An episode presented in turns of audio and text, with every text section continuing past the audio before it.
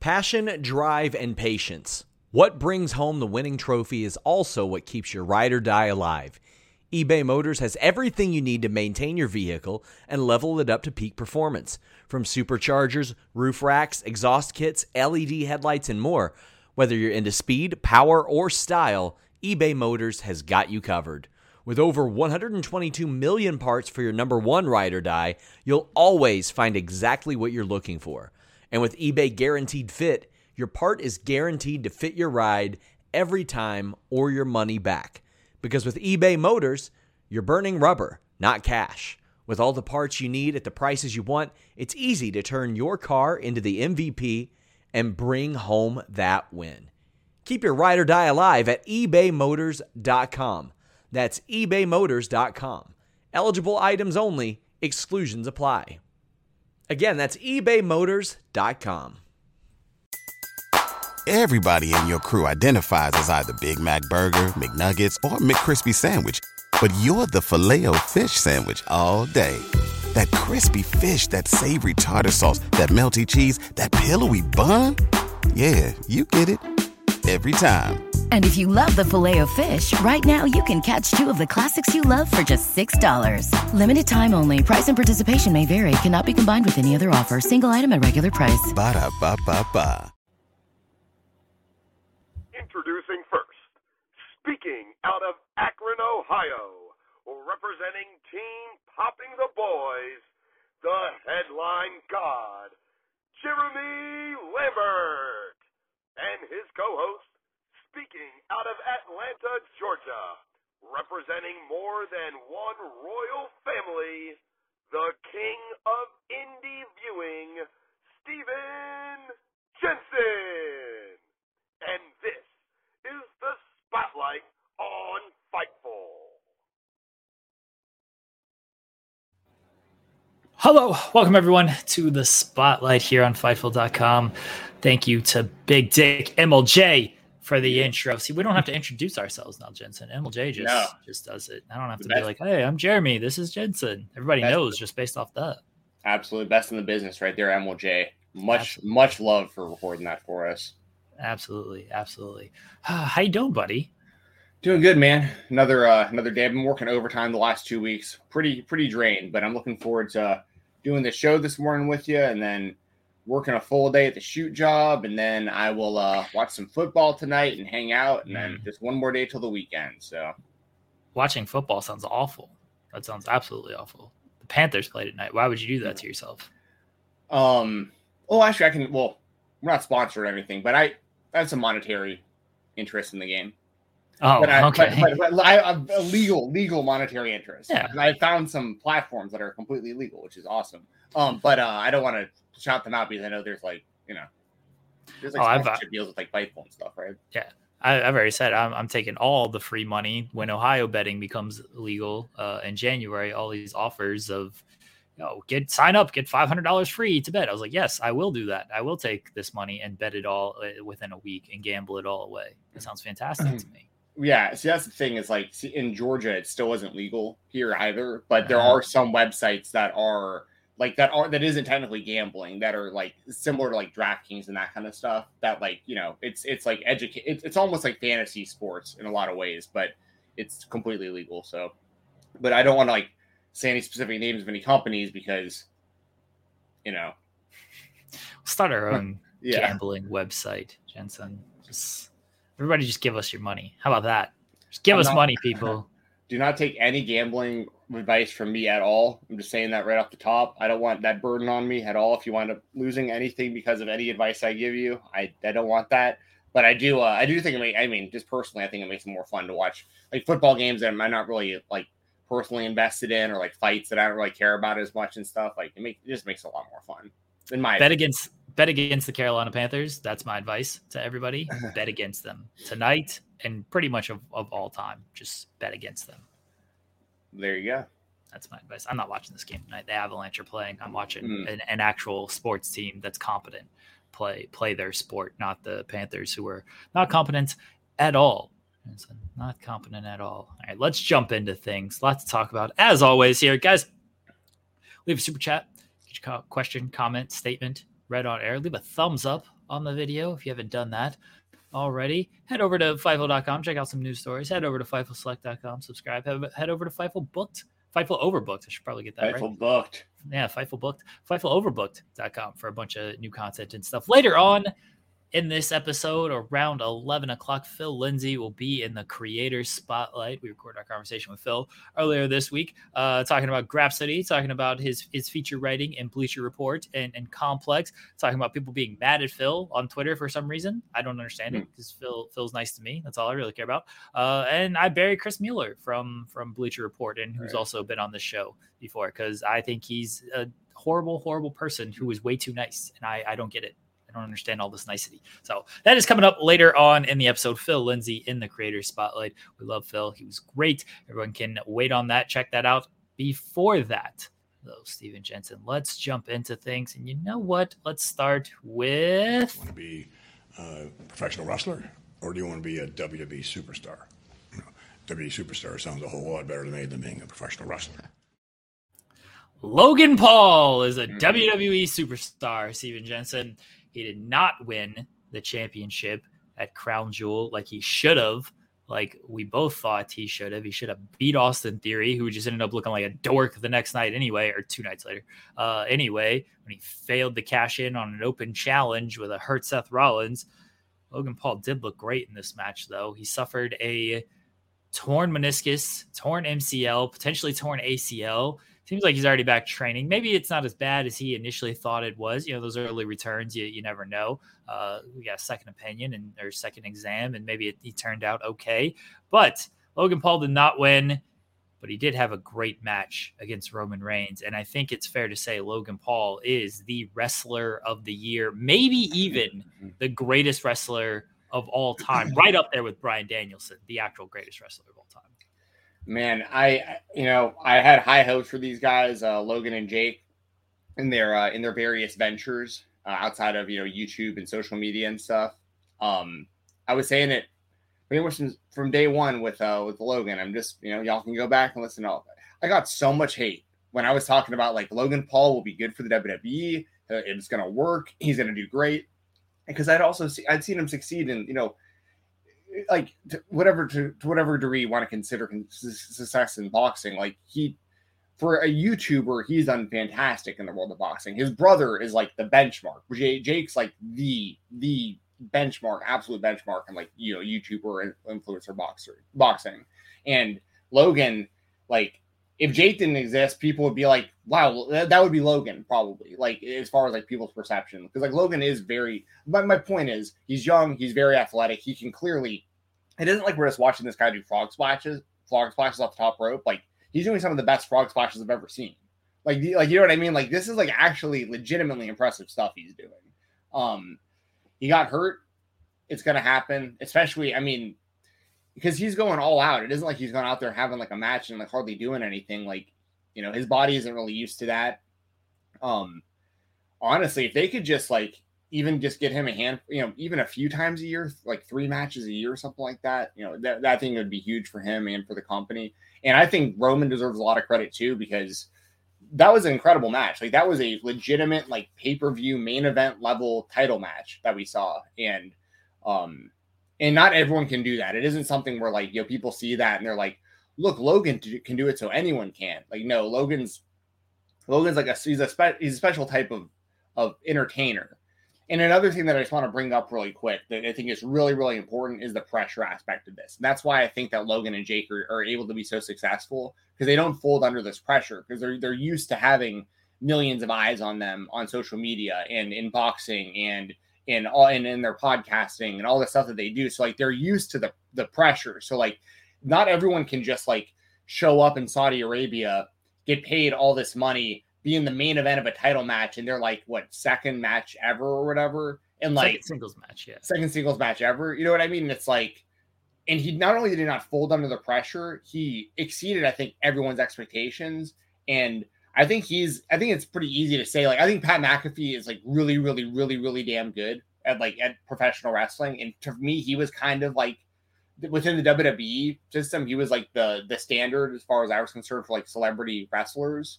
But I think I think Logan's like way better than he is. I mean, that, that like Logan is the best celebrity wrestler I've, I've ever seen.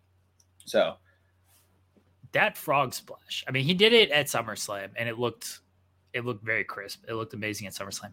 To do it with a phone in your Yeah. hand and to hit the slow mo as he was doing it, that like people are gonna be like, oh, it's not that.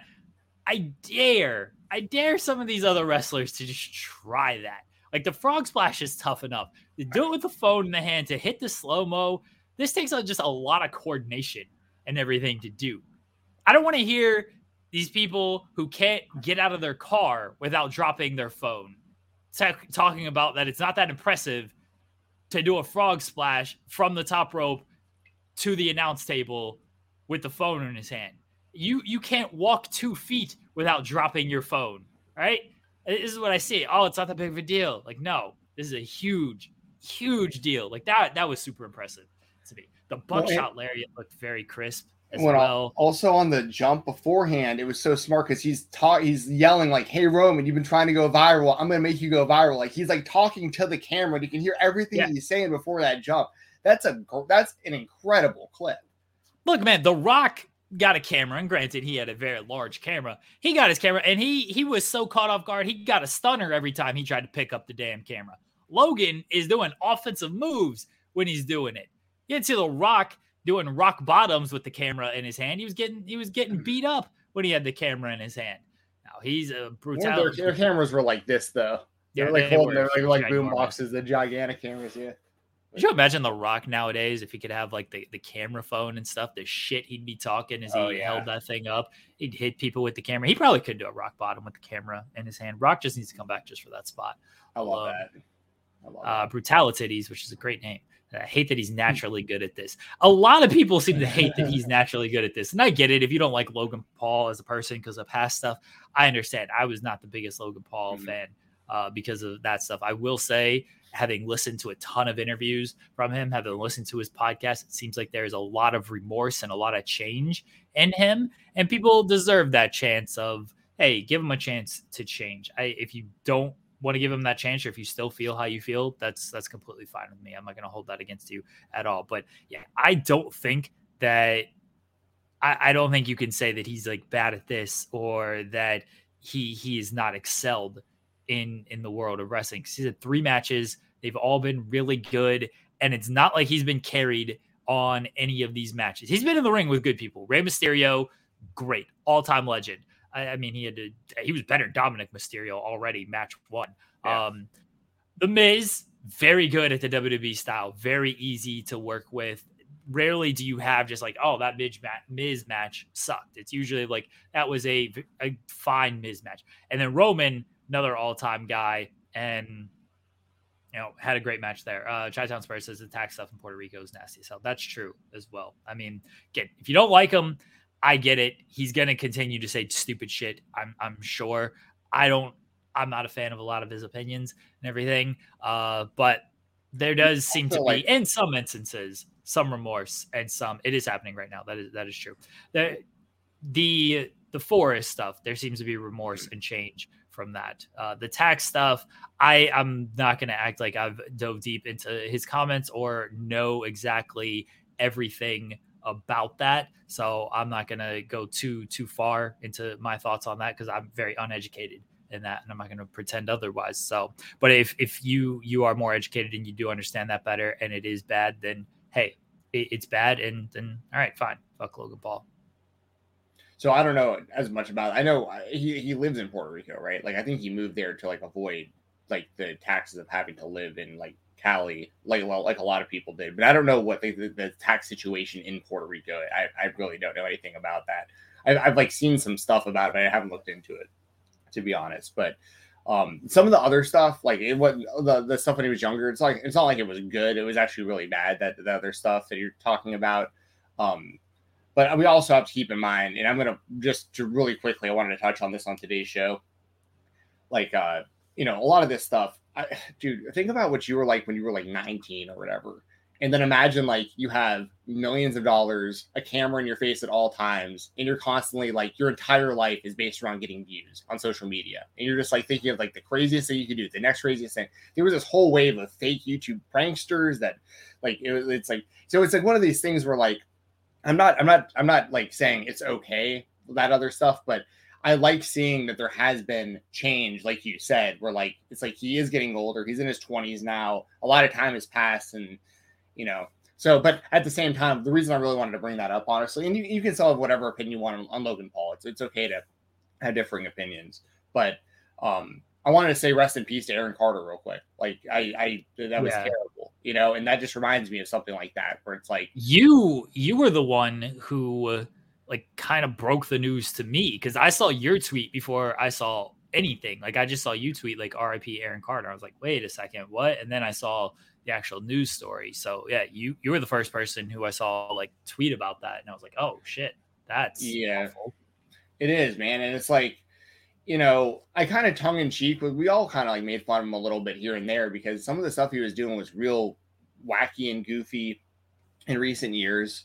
Um, Box Lamar Odom. but but that's the thing. I have respect for that, man. Like, I mean, the, the with that size difference, it was insane that he even took that fight. And not only that, in all honesty, he did pretty well. Like they were wearing headgear and big gloves. If they weren't wearing headgear, at one point in that fight at the beginning, Aaron landed a solid maybe like 10 unanswered shots to Lamar's face. And like if Lamar wasn't wearing headgear, that fight actually legitimately like might have looked different. I'm you know, as crazy as that sounds, like um and even Aaron himself said after the fight, he was like, I took that fight for the money. Like there was no way I was gonna win that. Look, look at him. You know what I mean? Like how could fight that guy for real?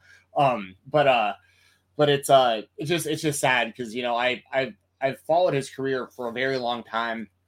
I'm, I'm we're his age, you know. He's 34 when he died, you know, and it's like I uh I you know, but that's the reason I bring it up is because similar to Logan in some ways, like in, in a lot of these young child stars and stuff, Aaron was famous from the time he was like nine years old or whatever, like super famous. Like people don't understand that aren't our age, like how big like Aaron's party and how I beat Shaq and him on the Disney Channel with Hilary Duff and all that. Like that, he was huge. And then his brother was even bigger with the Backstreet Boys. So he's like, and his family is like one of those like star families where like they probably only love you if you're doing well in the entertainment business. Like that, that whole family seemed like a complete mess. So he's like competing with his own brother for his family's love. And, you know, it- it's just sad because he was in this situation his whole life where the most important thing to him was just was fame, like being famous and being somebody and feeling important.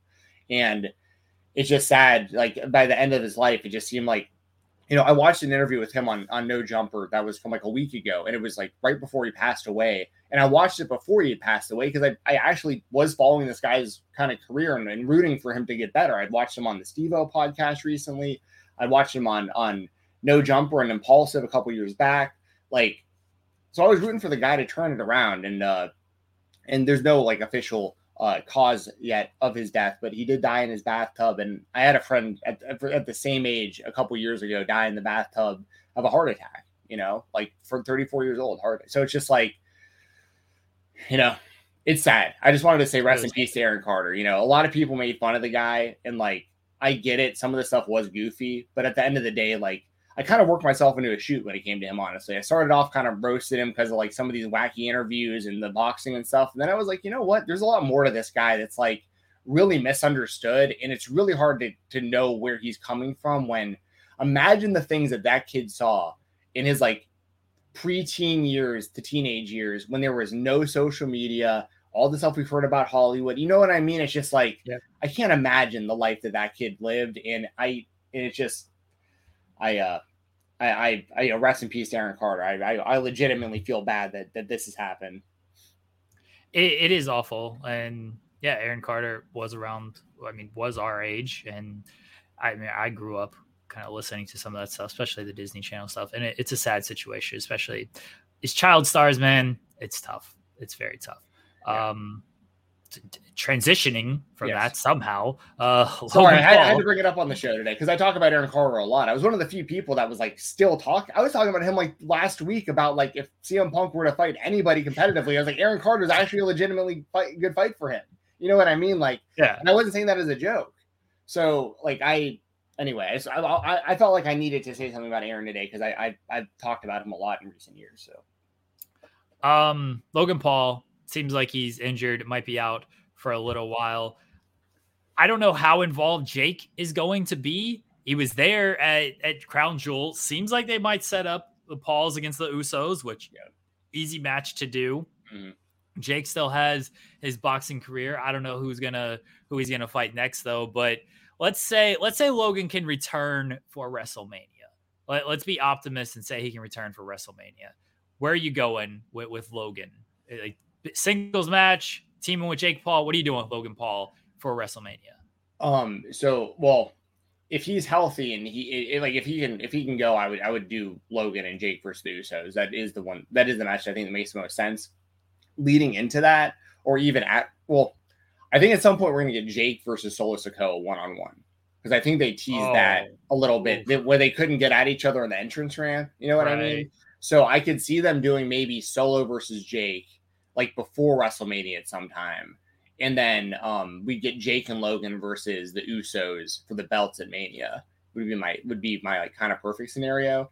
Although I will say this, I saw him kind of nod, make a nod at it on on Twitter. But like two matches, I do want to see Logan have. I want to see Logan versus uh, John Cena. Honest, like legitimately, because I think it would break the internet. And um, and I want to see uh, Logan versus Cody because I just think it'd be interesting to see these two just Chads going at it. You know what I mean? These two just American Chads, just just you know, you know. I, I just think that'd be uh, interesting to see the the build up in that match. I don't know if if you bring it back Cena to do Logan Paul, that's uh that's something else. That it's crazy though, but think about like who who better though? Like who who do they have on the WWE roster that you think would be like? I mean, I'd rather see that over Theory See, right. they've been teasing this Theory match for so long. Logan Paul's a better wrestler than Theory, so I'd much rather see it over Theory. I do think Cena would roast him on the mic, and Logan, even though like he's got a little, like he's got a natural presence about him, he's definitely not like WWE Mike ready. Like Roman and Heyman, Heyman had some weird lines and stuff on there. Roman was getting at him very easily. Uh, Cena would just completely kill this man on the microphone. It would not be good, uh, but the match would be much better. And look, that's a that's a big attention match as well, if that's what you're going for. And obviously with Logan Paul, that's kind of what you're going for. Jake Paul against Solo would be something else. I don't know if you want to go like work shoot. Hey, let's do. We haven't had a good like exhibition boxing match in wrestling in a while. When was the last last exhibition boxing match in wrestling that I mean, they brought out? I mean, Ty, uh, not Tyson. Uh, Tyson was on commentary on Rampage the other week. Um, yeah. Piper, Piper, and Mr. T is of course like the the famous one. Marc Mero did one. I feel like Miz did did an exhibition yeah. boxing match at some point. That's yeah, he did on, on Tough Enough. They did the exhibition boxing on Tough Enough three that the Miz was on, and of course there was Brawl for All, but that was like a whole that was that thing. was a terrible shoot fight. But they should bring yeah. back Brawl for All honestly, because that ruled. Um, I think that Jake versus Solo would like so. I think Jake will be successful whatever he wants to be because I mean, how could I doubt the guy after seeing what he's done in boxing? But like, I, I, I see Jake as more of like the brawler, the like Tyson type, like one punch knockout guy with Jake with Logan. You know, I could see Logan. Uh, so I, I could see like Solo Sikoa versus Jake Paul being like maybe not a great like technical wrestling match, but I could see them kind of like shoving each other around and like Jake like you know knocking him out or something like that. Um, and in a tag team, I think Jake and Logan could could complement each other well also because Logan could do all the wild stuff that we've seen him do already, the moonsaults and the frog splashes and all that type of stuff. And then Jake just comes in and starts knocking people's heads off like that. Uh, I think it could work.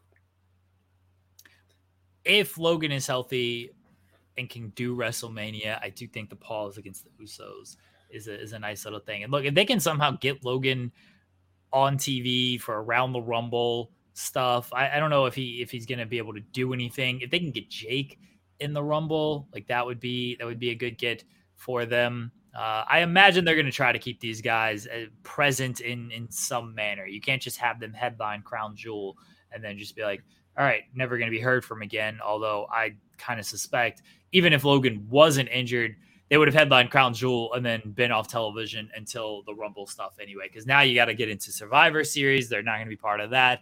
Rumble season rolls around, find a way to, to get them there. They they like utilizing these guys, and I understand why because they bring they bring a lot of eyeballs from from a different audience. So I get it. I get it. Yeah. Last thing I'll say on it real quick. Shout out to George Janko and Mike Majlak. Um, those are like Logan's Oh, boys yeah. that are like we're in the crowd. Um, they went in there. They took some good super kicks in there and stuff. Man, they really went out there and and, and I don't think they were even selling. Like I think they were legitimately just getting thrown around. But they were like they posted some videos afterwards that I thought were pretty funny. So uh, so yeah, I, uh, I th- those impulsive guys are actually pretty entertaining. Here you go. Here's the match: Jake Paul against Bobby Fish. Bring in Bobby Fish. He's doing an exhibition Hmm. fight.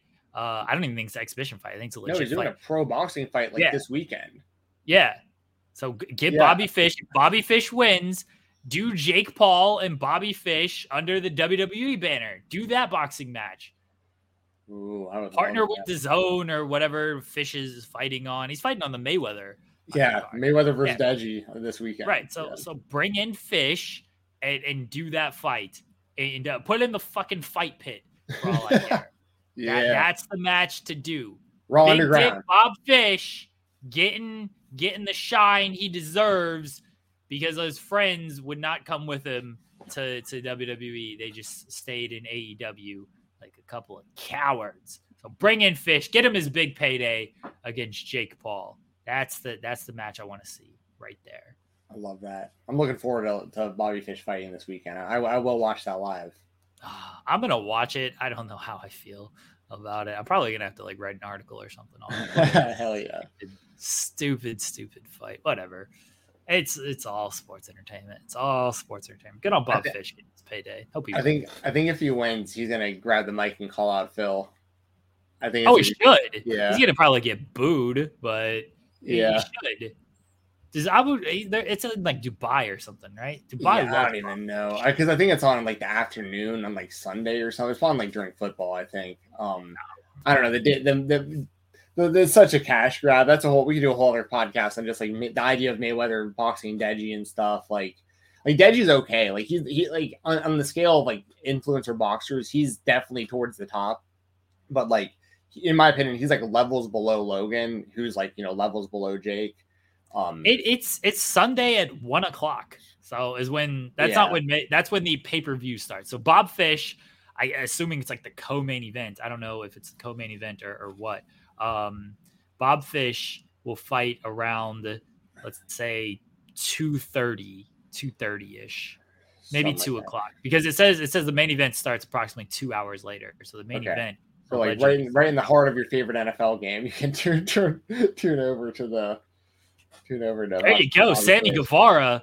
They call him the Spanish God. Oh, I Dude, saw he, that. he is doing backstage work on that show. Hopefully, Yeah. uh, his wife Tay Melo is there, the greatest couple in wrestling history. If you hate Yep. them, you hate love. I will not stand for it. it's gonna be a great show. We got Big Dick Bob Fish on this show. We got they call him the Spanish God. Great. I'm looking forward to this. This is what I'm doing on Sunday. Cancel all my plans watching this fight. Uh, the other WWE spotlight Jensen, is speaking of the Usos, the Usos a New Day. They're gonna battle it out one more time tomorrow night on WWE SmackDown.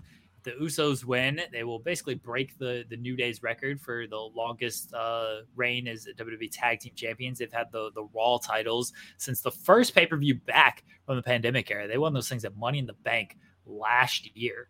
Um, New Day, of course, held the held the record previously, and they did a promo segment on Monday. Bring out first. This crowd was ass. Just wasn't reacting to anything. Crowd was just awful because they were dropping some some good lines in here, just bringing up their history and everything. Crowd just wasn't buying anything. They were bad all night. It was sad. Um, but I thought the promo segment was great until Matt Riddle came out and did his. I don't mind Matt Riddle's act. This was not the place for it in, in this segment. I'm looking forward to this match. There's very rarely a bad New Day and Usos match. I think there's going to be a great, great sense of urgency with, with this one as the New Day try to prevent uh, Usos from breaking their record. I think there's a variety of ways they can go with this because they're talking about Jay's wrist injury and everything, even though he worked on Monday and I guess he's fine. But maybe they can work in that it got injured more on Monday and they can go with something like so here's here's a couple of my pitches. Let me know what you think. Mm-hmm. One, Jay's got the wrist injury. They lose the match because of that. They don't break the record and Roman is very mad that Jay decided to work this match. Like Solo or Sammy can be like, you know what, we'll we'll work it, we'll delay it, whatever. But Jay, he gets mad at Jay for just being stubborn. He's like, what what are you doing this for? Like we could have just delayed it, would have been fine. You could have had somebody replace him, it would have been fine. Second option. Okay, hold on. So, Okay. I, uh, wait, hold on. So, I think I know what the what the option we're gonna agree with on here. Okay. Like, What do you Uh, I haven't even heard you pitch anything yet, but like I think I know where you're going with this because I think we're probably about on the same wavelength. here. Probably. The story, right? So I didn't really know about this injury until you just told me about this. It was a very thrown away line at Crown Okay. Jewel. Uh, Okay. yeah, Michael Cole just mentioned it at Crown Jewel. the the move then is, is like it's you replace him for the match with with Sami Zayn. Yeah. And Sami Zayn gets the credit for breaking the streak and it pisses Yes. off Jay Yeah. even more. Yeah, that's the story. That- you gotta get yeah. yeah. Yeah. That that's that's one of my pitches, and the other pitch would actually be Sammy losing, and then Sammy gets Oh. some heat in the Yeah. bloodline. So they they Oh. start to put a little doubt in in Sammy's mind of like, see, this guy just he can't carry it like this, and then Jay can turn that against Sammy. So I there's a variety of options, a variety of options that they can go with this. I do like uh your suggestion, Money Mark, that Biggie should be in the corner. That'd be a huge pop Yeah. For sure. out and just to be in the corner. So there's a variety of ways that they can go. I think Sammy being the replacement in some capacity is the best way. And then whatever they do, win or lose, I think that's the the best story that they could do if uh if Sammy is there and then whichever direction they go with that. I think the most boring option is the Usos just win and they just break the record and just like nothing comes out of it. I think that's super boring. I, I think if that's the way they go, like I get it, fine, they break the record. I don't think that enhances this overall story though. And that's what I'm looking for here because you're trying to tell a story with them breaking the record. You that that's already one very good story. Enhance that. Bring that up to another level and just go keep telling the bloodline story, which is also really great. Bring all that up together instead of just uh, we're gonna kind of keep telling the bloodline story. They broke the record. Cool. I think that's boring. I hope they don't do that. I hope they have a better idea than just that. I mean, it is cool though that like it happens to like the, the stars align well enough that like they can break the record by beating the team who holds the record currently. I think that that, Yeah. that story in itself is pretty cool. But but yes, I man, which way do you go then? I, that's a real that's a that's really the dilemma now is like let's assume that Sammy takes Jay's spot because I think that really makes the story just so much more compelling. Yeah. like either way it makes it more compelling you know because like if he if he especially if sammy like picks up the the win like he pins woods or whatever you know to retain the titles. And then like the new day is just like just or sorry the bloodline just like loves sammy even more and jay's like getting no credit for like this title reign that he was the champion for all the way up until this one match um or like you said it, it'd be at some point I feel like they're gonna turn on on on uh I mean they, they gotta turn on on Sammy at some point to like pay all this off. The only way that they wouldn't, and I don't think it's gonna happen, is like Roman just gets so over as a babyface organically that they just like don't do it. But like I I I, they're going to. I mean, they're. I, I think maybe even by the Royal Rumble, we have Sammy and uh and Roman for the title or something. But I uh, but I, I want to see this. Like, I like what I'm seeing. Like, I don't want this to end anytime soon, personally.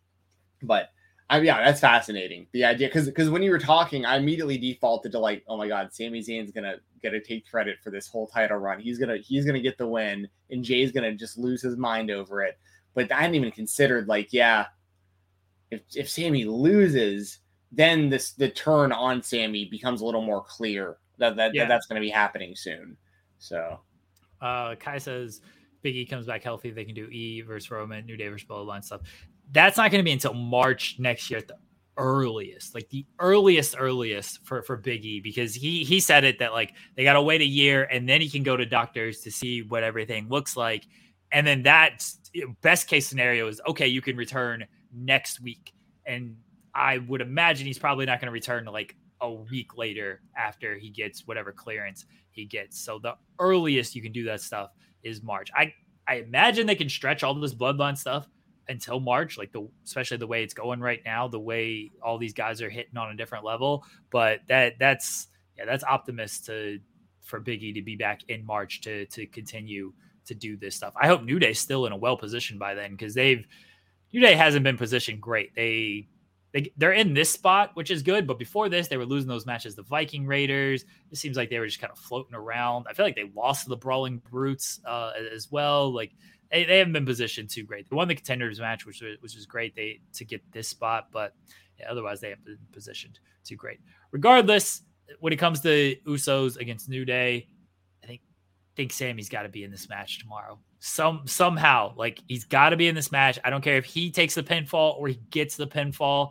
He's got to be in it to enhance this story. And yeah. if he's not, you're a coward, Triple H. Absolute coward for doing boring shit. Don't do boring shit. Yeah, yeah, and you know, I, I we're, we're in agreement there about Sammy should be the replacement for Jay in this match. This makes everything way more compelling. But um, also just real quick shout out to the actual promo from this past week too. Like yeah. that that was really good. I especially like the the line from Woods about pressure and like you want to talk about pressure. I had to create an entire YouTube channel just to get noticed at my own job or whatever, whatever. It was something along those lines. And it's like, damn, dude, like that's that's a good that's some fire right there. Like that that's that's nothing but truth that he's that he's talking about there. You know what I mean? Woods, I like hearing that stuff. Woods is so good. He's always been so good, and it's a shame that he hasn't gotten more of a, of a role like as a singles guy. Like I know they just gave him the King of the Ring, and then they tried to do something with that for like a month or two, and then it just kind of disappeared off nowhere. It's a shame he's not gotten like some type of mid card title run or even a, a bigger title run because he is so so good. And yeah, that man hustles as well. I respect that man's hustle, and that's why it was a shame that the crowd was so bad because Woods was getting some lines out there, and the crowd like he was waiting for the crowd to like give him that pop, and like it just was not coming. It wasn't his fault because I thought the promo was great. Crowd just wasn't having anything on, on, Monday night, so that was a shame. That was a shame to see. But yeah, great promo. I love the the Usos line of like, with without us, like there ain't no Kofi Mania. Like we we gave you that spot. Like we stepped away in that gauntlet. We was like, yeah, you you've earned this. Like if we don't do that, we easily beat you and this whole Kofi Mania shit doesn't happen. Like I love that line as yeah. well. These guys are so so good. Still, like my favorite Hell in a Cell match uh, in, in modern times is is their the tag team Hell in a Cell match between uh, these two teams. But yeah, Usos New Day. It's I'm sure it's going to be great tomorrow night. Don't give me boring stuff, Paul. There you go. There you go. All right, let's move on to the AEW spotlight uh, over a million fans uh, and a great number in the demo tuned in. it was a great show, and I think it's been a run of great shows. Vincent Saraya is cleared She'll be returning at AEW Full Gear against Britt Baker. She made the big announcement last night. Uh, I don't know if you got a chance to see the article, read read some excerpts. I, I, listened to the interview she did with Renee that that aired this morning. So she said she got cleared on Halloween. That's when she got the full clearance oh, wow. on everything. Okay. Um, she she said the like the physical segment that she did with Britt, like her first week, her first promo and everything, or whatever it was. Uh, she said that like she didn't tell anybody they were gonna do that. She just kind of went out there and did it, and she knew she was gonna be safe, and just decided to ask for forgiveness instead of beg for permission, um, whatever that line is. Yeah. So she she yeah, and she said that she can kind of work like one match a month to start if that's the way they're they're gonna go, and then gradually build off that. Uh, she said that doctor told her to take it easy. If she needs a break, she needs a break. She when she talked about you know, coming back, like Tony suggested to her, like, well, you know, we do tag team matches with Sting. Maybe you can do tag team matches. And she was like, nah, if I'm doing a comeback, I want to do singles matches.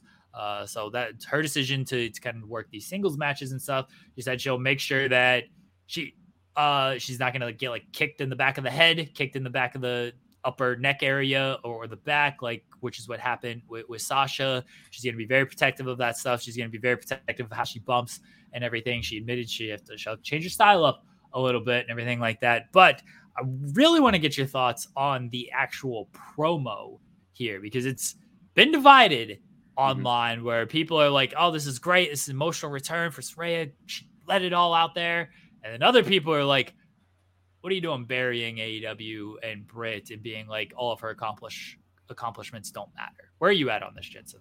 Yeah, I'm kind of. I get. I get both sides. I thought it was a good promo. The you know, the fans were pretty. uh I mean, especially when when Paige or Saraya like mentioned, you know, that she is coming back.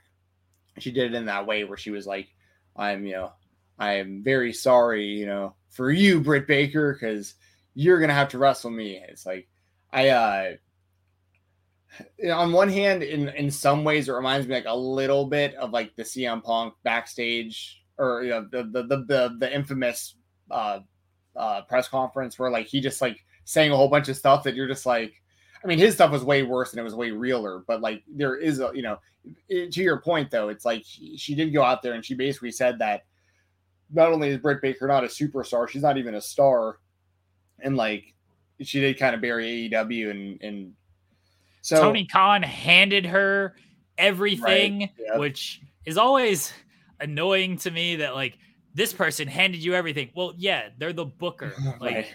that of course they were handed this stuff. Without them, they wouldn't be in this position. That's just sort of how wrestling works.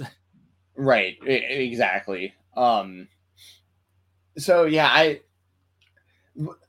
I don't really have an issue with any of it personally. I just think that uh because I because I can tell this is like a wrestling storyline we're watching happen, not like a not like an actual shoot that like I think they're I think that these two are legitimately trying to build interest in their match for one with one another. And like the blow off will be the actual match. This show is sponsored by BetterHelp. If you had an extra hour in your day, what is the first thing that you would do? Read a book, take a nap, play some video games, do something for a friend, volunteer a lot of us spend our lives wishing that we had more time. But the question is time for what? And if it was unlimited, how would you go about using it? The best way to squeeze that special thing into your schedule is to know what's important for you and to make it a priority. And therapy can help you find what matters to you so you can do more of it.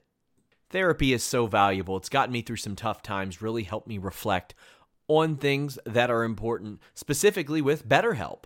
If you're thinking about starting therapy, give BetterHelp a try. It's entirely online, designed to be the convenient, flexible, and suited to your schedule. This is so beneficial when you've got that crammed schedule and you can't even imagine finding that extra hour. You can do it all from home. Fill out a brief questionnaire, get matched with a licensed therapist, and switch therapists at any time for no additional charge. Learn to make time for what makes you happy with BetterHelp. Visit betterhelp.com slash Fightful today to get 10% off your first month. That's betterhelp, H-E-L-P dot com slash Fightful. It's so flexible and it can help you find that social sweet spot with BetterHelp. That's betterhelp.com slash Fightful.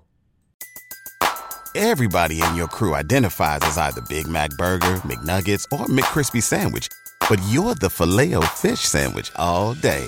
That crispy fish, that savory tartar sauce, that melty cheese, that pillowy bun.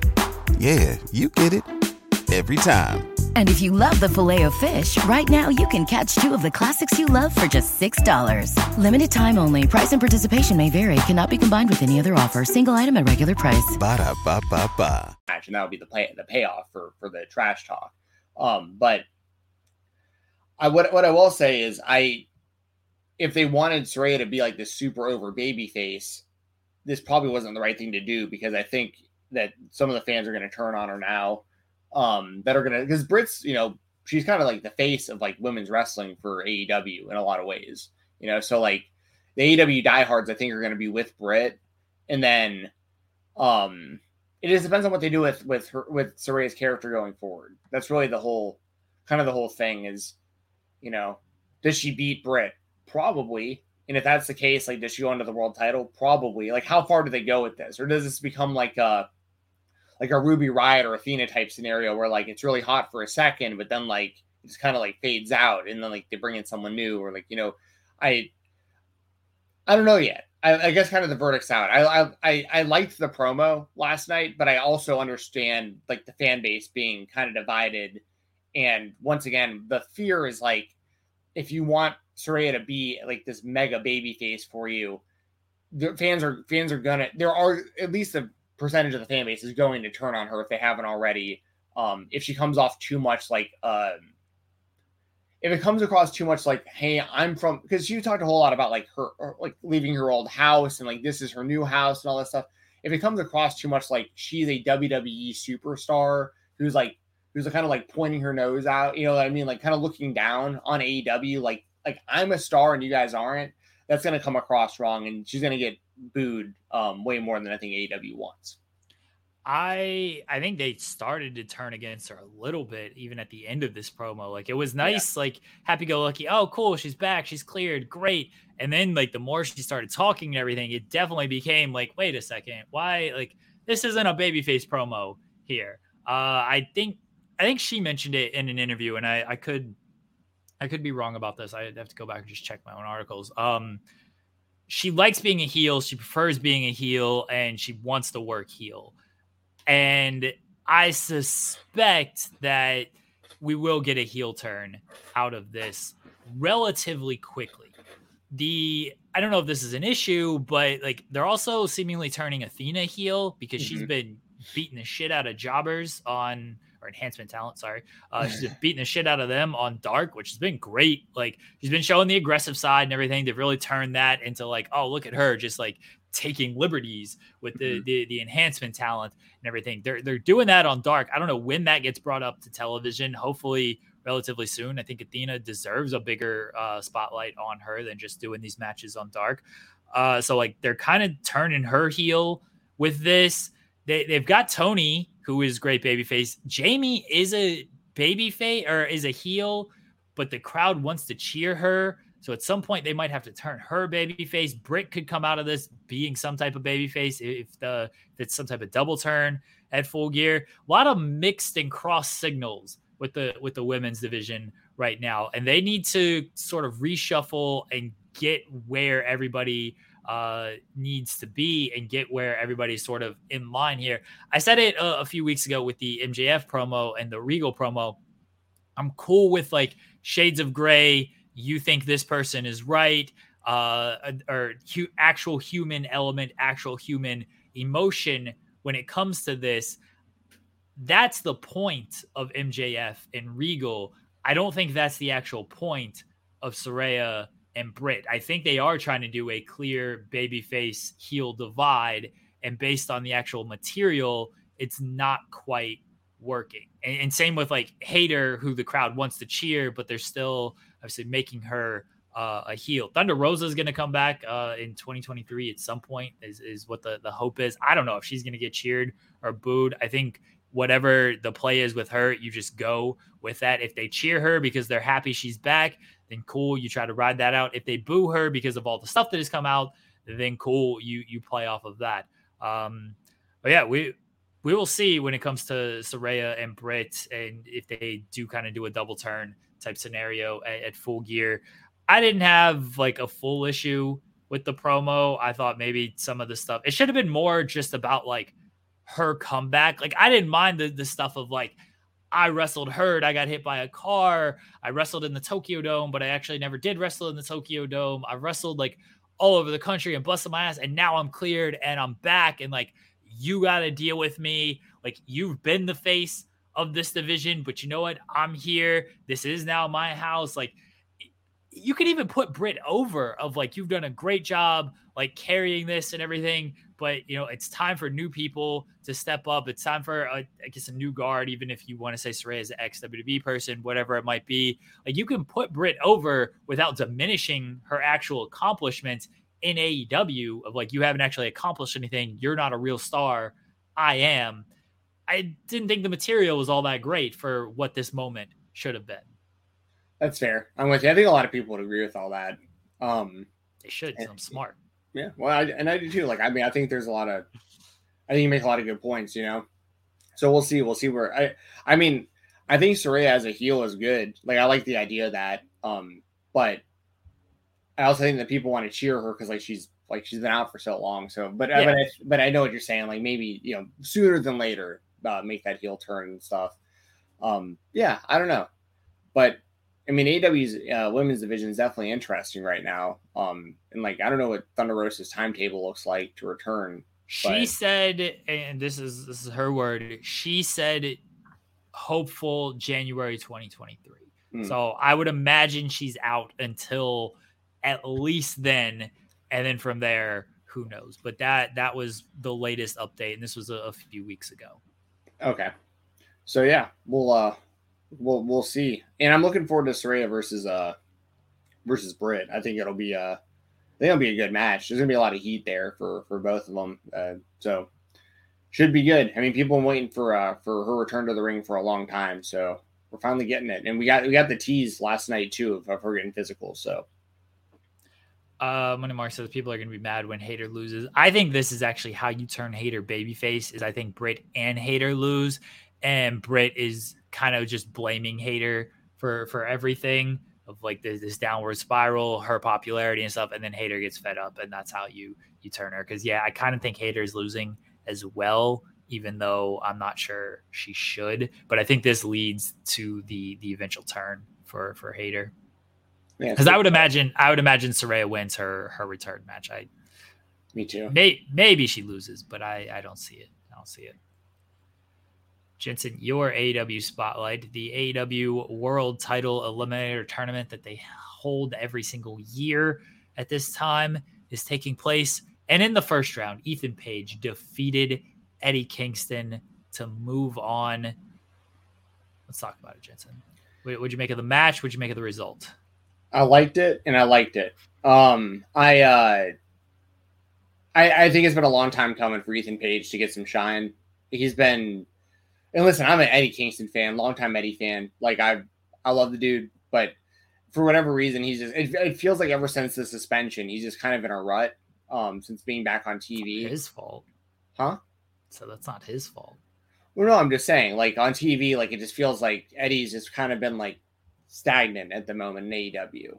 Um, and I'm not saying just from the fight. I mean, even you can even say it's like after the Jericho feud, pretty much. Like it feels like there's That the Jericho feud with this barbed wire nonsense is that just completely neutered Eddie Kingston. And it was sad to see because he shouldn't have lost that match. And then, oh, he got his heat back by tossing Jericho into the well. I don't care. Eddie Kingston should have won that match and he should have gone on to do bigger and better things instead of essentially continuing the feud with Sammy Guevara. And then, yes, everything happened with Sammy. They still did this match, mind you. They still did Eddie and Sammy, and Eddie won. But then they fucked that up because he kept beating him up. And then it's like, oh, well, actually, he lost. And they tried to do, oh, well, now he's a head case who can't control his emotions. And then they've just not really put any depth to that story, even though there's a story there to tell. The booking of Eddie Kingston has been awful since that barbed wire match. Yeah, I would agree. Um, and you know, Eddie and Ethan Page have like a long history together, and so like it's cool to see that come over into AEW, and them kind of acknowledging that on, on commentary and stuff too, which was was cool. Um, I remember seeing those guys in like a shoot interview like forever ago, talking about a whole bunch of stuff, like what you know, years and years before AEW was was ever even a, a concept. So it's cool to see those guys, you know, wrestling each other on national television. Um, and like I said, Ethan, it's been a long time coming. I, I've been saying for a while that, you know, especially when he was in the the whole uh, Scorpio Sky Dan Lambert situation, I was like, he's getting pushed so far in the background, and it just doesn't make sense to me. Like, listen, everyone can have their own personal opinions on who their favorite wrestlers are and what they prefer and all this stuff. Personally, during that, I was like, man, I'll, I'd take Ethan Page over Scorpio Sky. Like, I don't understand why, like, like it's Scorpio getting the TNT title run and not Ethan. If you had to choose one, that was just kind of how I felt about it. And I was happy for Scorpio. Like he deserved, he deserved the title and everything. He's worked hard since day one in AEW. But like, it just felt weird to me that it's like, okay, so Scorpio's getting the spotlight here. Ethan's just like a background guy, and like he's even farther in the background because Dan Lambert's, you know, in front of him even. So it was just kind of like he just got kind of buried in all of that, and it was weird to me. Um, coming out of T uh, or out of Impact Wrestling, you know, his team, the North with with uh, Josh Alexander, when they split, the big talk was like Ethan's going off to be a star. Hopefully, Josh Alexander figures something out because who knows what's going to happen to him. But he's super talented. But who knows? He went on to he's like one of the best in the world right now. You know, on a fantastic run with the Impact World Title, Josh Alexander and Ethan. Just like I, I feel like we've been the Ethan fans have been waiting, and he's a guy who's so easy to get behind, like as a heel or a baby face, because if you know about him a little bit more, like you watch his YouTube channel and stuff, like he's a lifelong wrestling fan. He's an action figure collector. He's he's just very very relatable to a lot of wrestling fans in a lot of ways. He was a he was like a chunky guy who like got ripped. You know what I mean? It's like an inspiring like you know watching all the stuff he's he's been doing. So um so to see him get the win over Kingston, I actually really liked. Um, especially because he hit him with the uh like the super egos edge off the second rope, which is like you know, so if, if you're gonna put out Eddie Kingston for the three count, like at least it was a, like a, a sweet move like that. And uh honestly, I think Ethan Page might win this entire thing because MJF even said it in that interview with Helwani recently when Helwani asked him who are some like the most underrated people in AEW. The first name he brought up, he was like, they don't do enough with Ethan Page. Like that's like you know, and I think this could even be MJF kind of getting in their ear and being like, hey, if I'm about to be the world champion, like let's line up Ethan for me for a challenger. Like this guy, you know, we we make this would be really good. So I think this was the step, well, the first step in a big push for Ethan Page, and I think it's well deserved. The guy's great in the ring. He's charismatic. He's great on the microphone. Um, I think he checks all the boxes, and he's somebody that they haven't really done anything with yet. And it's like this was something different too. So um, I was I was happy to see. I, as much of an Eddie Kingston fan as I am, and I think they need to get Eddie back on track for sure because he should be he should be highlighted as a much bigger star. And last thing I'll say, MJF, he cut a really good promo again, another one of those. And he mentioned us like a thousand times. I don't know if you caught that. But he talked about the spotlight like over and over again. So Max, I appreciate you, man. You know, growing up, I had my Jewish hero of Bill Goldberg, and you know, you know, nowadays it's like you're my guy. So um, I appreciate all the shout outs yesterday on the show. MJF, uh, you know, we invited CM Punk to come on our show. MJF, since you, you're clearly a fan of the spotlight and you know, you feel your spotlight has been taken from you by various happenings in AEW throughout your career. Come on the actual spotlight. Yes. We will give you the spotlight that you deserve, that you want, that you need. And you can you can you can say whatever you want, MJF. Stop going to these barstool uh, shows. Come on our show. Uh, he tried to charge me for a, a interview one time at, mm. at hmm. Full Gear 2019. So a couple stories. Uh, this one tried to charge. I was like, "Hey, you're do an interview." He's like, "How much are you paying?" And he's like, "It costs." And I'm like, "Oh, I, I write for Fightful." I was like, "Sean Ross Sapp doesn't pay anything," and he's like, "Yeah, that makes sense." And then so we didn't do we didn't do an interview. um, so yes, that's my interaction with with MJF. I have other interactions I won't get into. Uh, but I have uh, one interaction with MJF only, one and one only. It was at an indie show. It was uh, it was uh, I've talked about this company before on here. Um, it was Dojo Pro, mm-hmm. and there was like there was literally no one around, no one to witness this at all. There was nobody. It was just me and him for a brief moment, like in this room. And I walked up to shake his hand. N- nobody else sees this. So like he's not even like there's no reason to even be working. I go up to shake his hand. He leaves me hanging and told me to go fuck myself. And I was like, I was like, and this is like before I was really doing anything with Fightful, even really. This is just like me at like a show as a fan who had like a little podcast. And I was like, and I just seen him for the first time wrestling on the show. And I was like, this guy's incredible. He's going to be like a massive star. I'm going to go shake this guy's hand. And nobody was around. And I was like, what an asshole. And then like, and then I've noticed he was doing it to other people like throughout the rest of the, the taping. And I was like, oh, actually, this guy's a genius. He's like, yeah, like this guy's the only guy sticking to kayfabe. I actually really like this. Um, but uh, but no, that's my that's my only interaction with him was once again like no one even saw it, so I was like, I couldn't believe he was still working me. But you know, good on him. Um, yeah, MJF, come on, yeah, you know, Sean Sean Ross Sapp does pay much better now than he did in 2019. So true. We'll we'll get we'll get the Jimmy Van checkbook out and we'll we'll toss it to you. Come come on the spotlight. You can have the spotlight. Nobody will ruin this for you, MJF. Head honestly, come on over. Honestly, in all honesty, I, I, there's Jericho is, you know, my favorite wrestler ever, and Cody, I want to do like a like a full career retrospective with at some time, like when he wraps his career up. Like that's like my dream like project would be like from high school wrestling through the end of his career with Cody, like in like a like a sit down. Um, but outside of that, like MJF's like that's like my number one, like as far as like someone I would really, really, really be interested to talk to. So, um, so yeah, I would love. I'd love to talk to Matt. He would just sit here and roast us the entire time, but like, I'd, I'd, I'd be, I'd be here for it. Like, he's he's active on Twitter. We can we can tweet MJF. Hold on. What if I tweet him right now? Just be like, hey, MJF, I'll break out the Jimmy Van checkbook. Yes, tell him that me and you want to interview him very badly for Fightful. uh, the other the other story that I was going to tell. So Ethan Page, I'm happy he's getting this this shot. He deserves it. He should have that the American top team stuff wasn't for me. The Dan Lambert stuff wasn't for me. Ethan Page can talk on his own.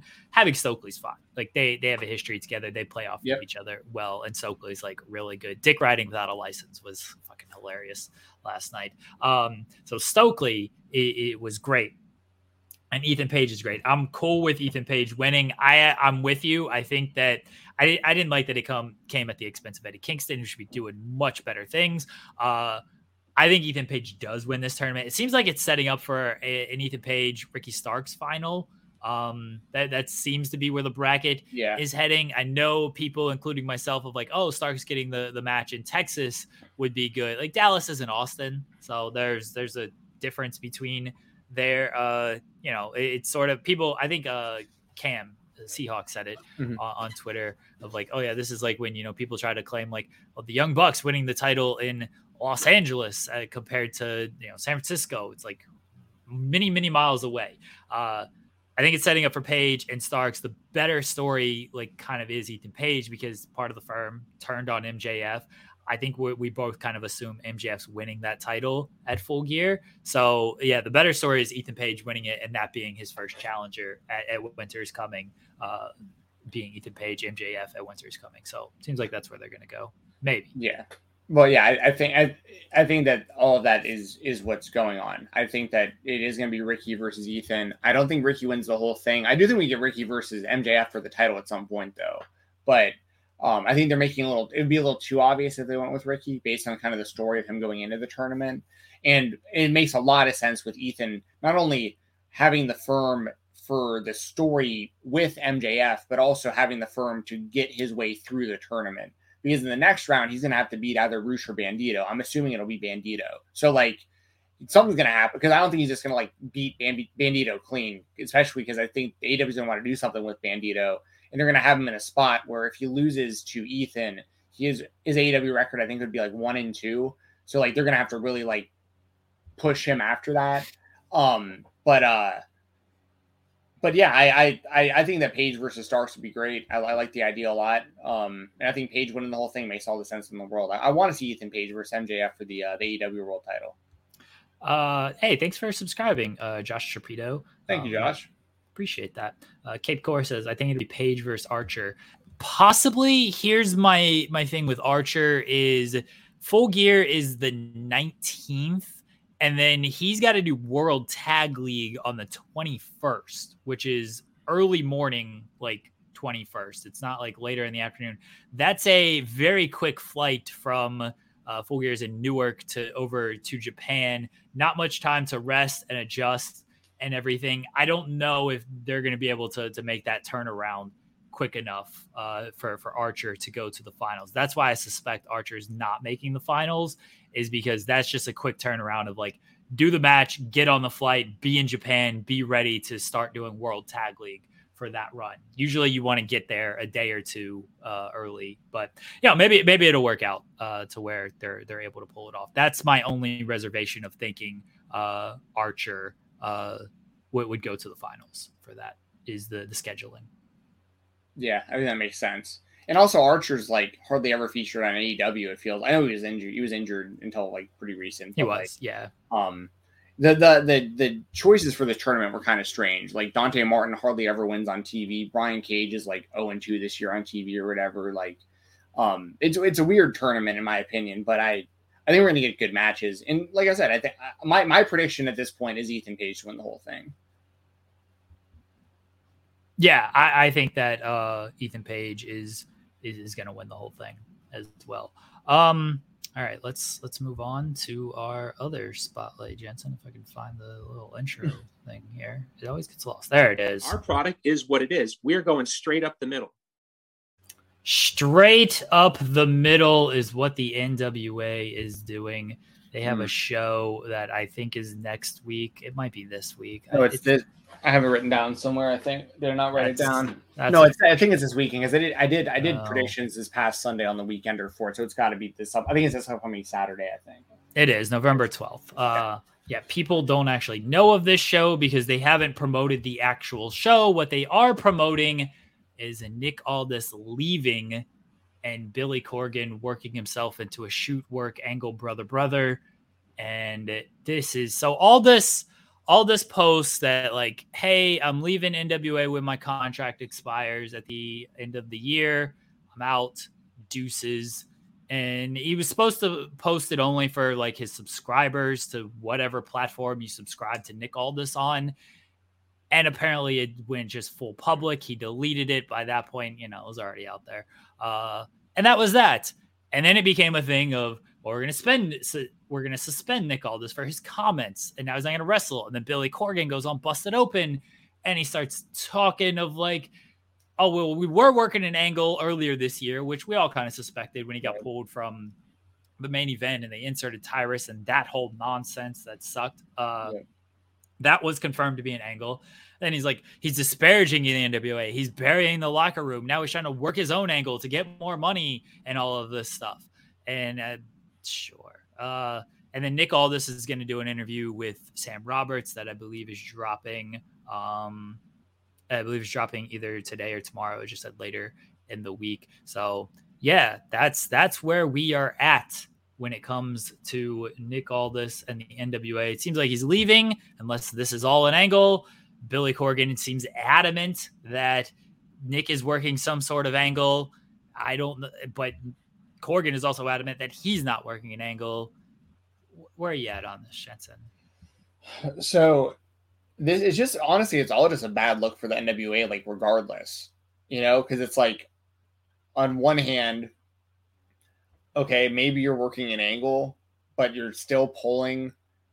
Like, uh, let me pull this back a little bit. Okay, so like the NWA is already having a really hard time creating any kind of buzz or getting people to watch their product. Like that's just a fact, right? I'm not like that's not me roasting or being Yeah. like tribalistic towards any wrestling companies or whatever. Like that's just a fact. The NWA, they're they're, they're they've had some bad looks recently, especially with like kind of their comments on the Empower shows and you know women's wrestling drawing and all this stuff.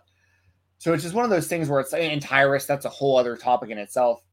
So like they have oh and by the way, Gags the Gimp and and and all these other stories that they're doing, like it just I the NWA product just is not very good. I I I I review it every weekend for Fightful Select. So like I actually do keep up with this product more than most people do.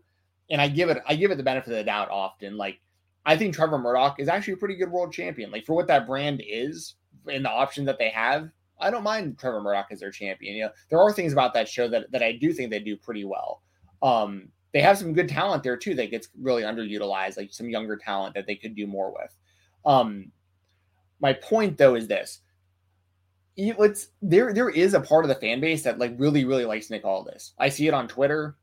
Like even when there's nothing else going on in the NWA, there are still people out there that are like, you know what? I'm not. I'm not really into the NWA, but like I respect Nick Aldis for what he did with that title. Like I'm going to tune in to watch Nick Aldis on this show. Why would you eliminate that fan base in- in working like this? like you know what I mean? Like the little the little good faith you have with the fans that are actually sticking around. A lot of them are there because they're they're Nick Aldis fans and like they're fans of what they're seeing on the show.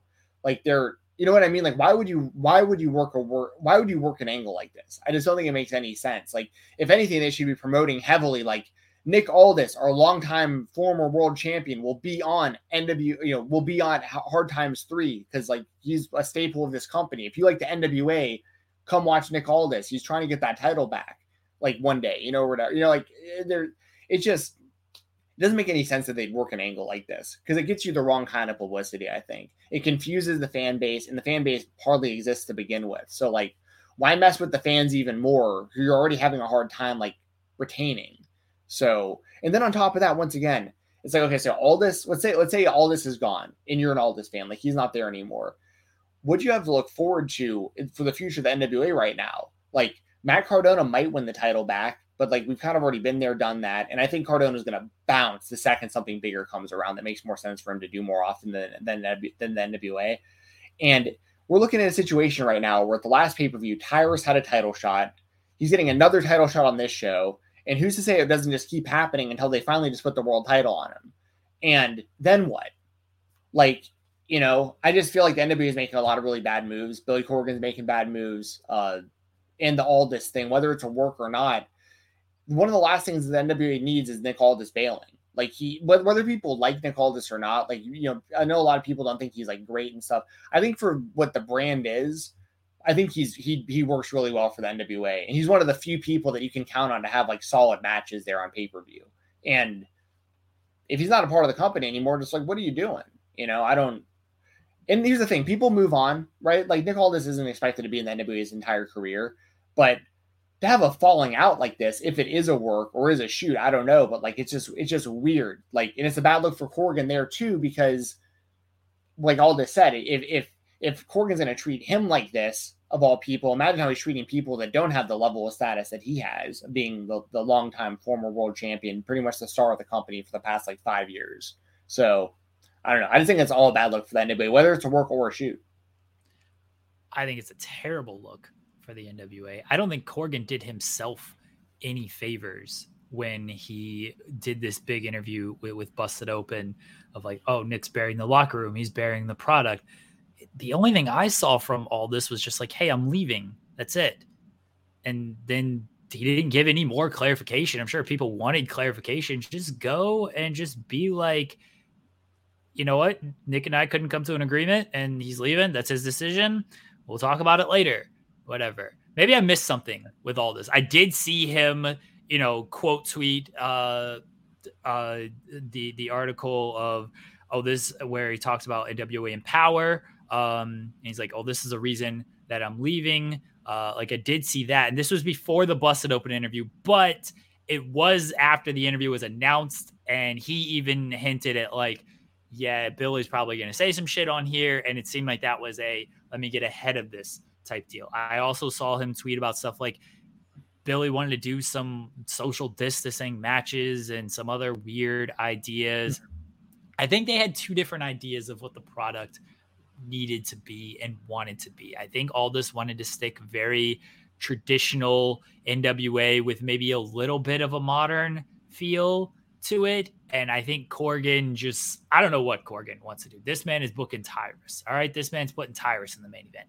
I have no idea what Billy Corgan actually wants the the straight up the middle NWA. I don't know what he actually wants from this, but it did seem like they just weren't on the same page with stuff. And hey, it's probably better if Aldis just moves on at this point. He's done everything he needs to do. He he was the champion for three decades already. It, doesn't seem like he can go back to that well anymore. It's just it's probably time to just be done with, with that and, and move on. That's fine. If he's got a better offer elsewhere, if he feels he can do more elsewhere, then great. Let him let him do that. I don't think it's a good look for anything anybody because you would ideally want to be talking about your pay per view. Nobody's talking about that if it's an angle, I don't know what it accomplishes because right. then it's just okay. Well, all this is basically back on top, or all this is feuding with Billy Corgan, and Billy Corgan ain't this great on-screen presence. All right, like people have tried to replicate, you know, the the Vince McMahon authority angle. I mean, everybody's replicated it basically. Like WWE replicates it every single month for for a while there.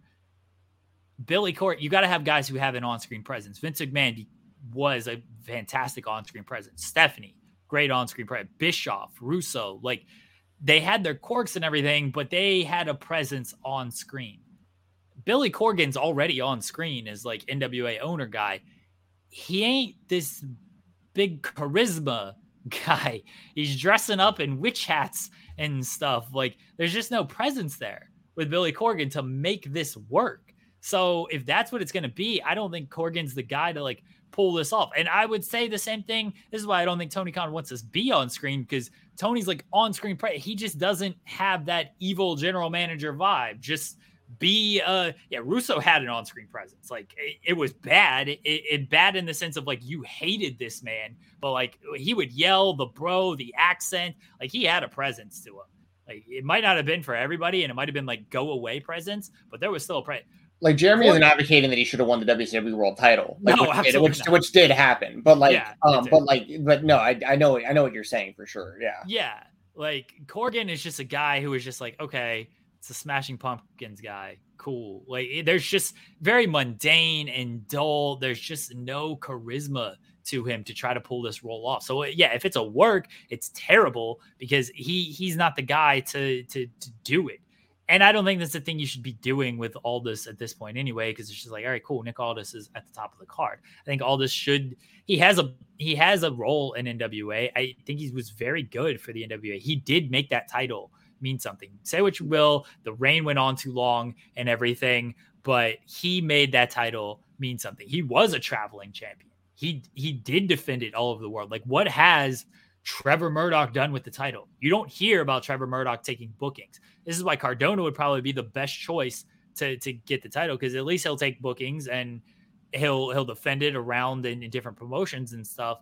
I don't know if that's the direction they're going to go, but that that's probably their best bet. But like you said, Cardona, the second like a better offer comes along, he he's he's out of there because that that company is just they got nothing, man. We talked about it last week when we talked about the the Fight Plus stuff of like, hey, you're gonna pay for Fight Plus, that's five dollars, or you're gonna pay for NWA, that's five dollars. Like you're not gonna pay ten dollars for both of them. It's like, or well, why am I gonna watch the NWA. This product has like has no juice to it, and their biggest juice right now is Nick Aldis leaving, and the the Empower stuff with Corgan. I will say this: I don't think he makes the worst points in the world of like sure. we want TV ready people, we want people who can carry the brand, we want people who can carry a pay per view. All that makes sense to me. I get it. You don't want to throw like inexperienced people out there just to be like, we have women on our show. Like, I get that. But when you're throwing Tyrus in your main event or the product you're putting out is for the most part not good, then your points don't hold as much weight. And by the sound of it, maybe I'm reading too much into this. By the sound of it though, it sounds like there's a disagreement between Corgan and Nikki as far as what Empower should be. And Nikki wants all women and Billy wants maybe some other variety in there because he said in the busted open interview of like empowerment just isn't about like empowering women it's about empowering different people different uh communities and, and stuff so it sounds like there's just a disagreement there uh i could be reading too much into this line but that is what he said uh in, in the interview it's all bad but NWA Hard Times is on Saturday. If anybody wants to actually watch that show, good luck to you. There you go.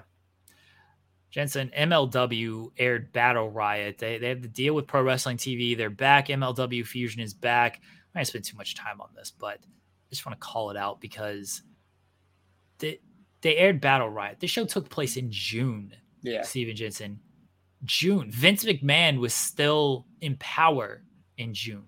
CM Punk was three months away from going scorched earth in June. Like, he was technically still the champion because Jon Moxley hadn't won it yet. The Colorado Avalanche were not the 2022 Stanley Cup champions when this thing was filmed. The new season has started. This is not how you build a wrestling promotion in 2022 by airing a show that is five months old. It's just not how you do it. Court Bauer, who I like, who seems smart, talks about getting all these streaming deals and stuff, and oh, the world of MLW never sleeps. Can you get a deal that doesn't have you air the PWG deal? PWG has better friggin' timing putting out stuff than MLW right now. Go back to just putting these shows up on YouTube a week later or something. Like you tape in bulk. If you want this brand to grow, and I don't think MLW is like all bad, like they got some good talent mm-hmm. and stuff. I like Hammerstone. I like Fatu. You know, they're they're bringing uh they're bringing guys back in. I think Leo's supposed to be there again. Um, Mance just came back. Yeah, like it's not all bad, but man, when you're airing stuff from five months ago, I can't get invested in your company. Yeah, I couldn't remember where the, when this aired because I like so I I read the spoilers out when they happened on the weekender, and it was like a while ago. And I remember I was like reading the like the results this past week because it finally aired. So I was reading them again, but now that they were aired, they weren't spoilers. It was like the actual results. And I was going through and I was like, when was this? This was like at least a couple months ago. Like I remember reading this out, but it seemed like forever ago, but it was all the way back in June. I didn't realize it was that long ago. That's so insane. Um, because it was so confusing to me trying to cover the NWA product is like, or sorry, the the MLW product is like so this show happened back in June. So I've known for a while that Fatu is next in line to wrestle Hammerstone. And they've had shows kind of like since then that have happened. And also, um, they they had um Fightland happen like has already happened, like in real time. So like their next show has already been taped. Like with that has like a whole that all their spoilers for Fusion and stuff for upcoming weeks is already taped. Battle Slam just now aired. So like when I'm when I'm trying to follow the product, it's super confusing because I'm like, I remember reading the Fightland spoilers and being like, but Fatu is the number one contender. He won Battle Riot. Like, is it? And it's like, oh wait, that hasn't even aired yet. You know what I mean? So it's like I'm like trying to figure out like how confused has the fan base got to be about MLW right now. Um, but yeah, it's the same kind of thing. We talk about PWG also, but MLW they really have no. I shouldn't say they have no excuse, but they've been doing this for years and years, uh, regardless of which platform they they've been airing their products off of. For some reason, they just can't seem to do it live. Um, and by the time it happens, all the buzz is gone. I mean, here's a good example: like Killer Kross is in this match. You know what I mean? Yeah, Like, they have they have Scarlett wrestling tonight. Like they they Right. they're like, oh, Scarlett back in the ring. It's like great. She's been signed with WWE for like three months now. Like, cool. You're not going anywhere with this. I get that like Court wants to hold out for this mythical big streaming deal that he thinks is gonna take the company to like new heights or whatever. It ain't there. Like, if you don't have it by this point, you're probably not getting it. So at least get your product out there in a timely manner to where fans can keep up with it. There you go. What also worth mentioning uh, on uh, an NWA Hard Times three, Davey Richards is defending the MLW um, middleweight or which championship is he? at? Now I'm getting confused. the title? National The Middleweight National Open Championship. the National Yeah. Openweight Championship. The middle, Yeah. yes, the, the middleweight championship is what Myron Reed holds. Um, the Openweight Championship. He's defending. I'm pretty sure against Colby Corino. I want to say. Yeah, Colby so Corino. uh, that's kind of cool that they're getting an MLW match on the NWA pay per view. A little Hey, at least- door there. I mean, yeah. At, at least this is a, a thing that MLW is getting some pub out of it, though. The, I mean, look, it's an NWA show, but at least it's timely. At least it's timely. Has Davey Richards technically been won that title on MLW television? I have no idea. Yes. Uh, he won it at. Well, he won it at the same tapings that they did Battle Riot back five months ago. So I don't know when Oh. that actually aired. I don't know if it has aired.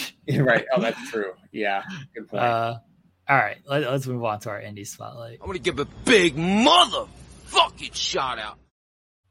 Stephen Jensen, I'm going to see, I believe, a Nick Gage match in Winston-Salem when he takes on George fucking South. George South challenges Nick Gage. George South, mind you, is 60 years old. Yes. And he's like, you know what? Let me do this match against Nick Gage. Let me do a hardcore match against Nick Gage in Winston-Salem, North Carolina, WrestleCade weekend and it's on Sunday. Usually I like try to leave on Saturday night because Sunday's not a whole lot's going on.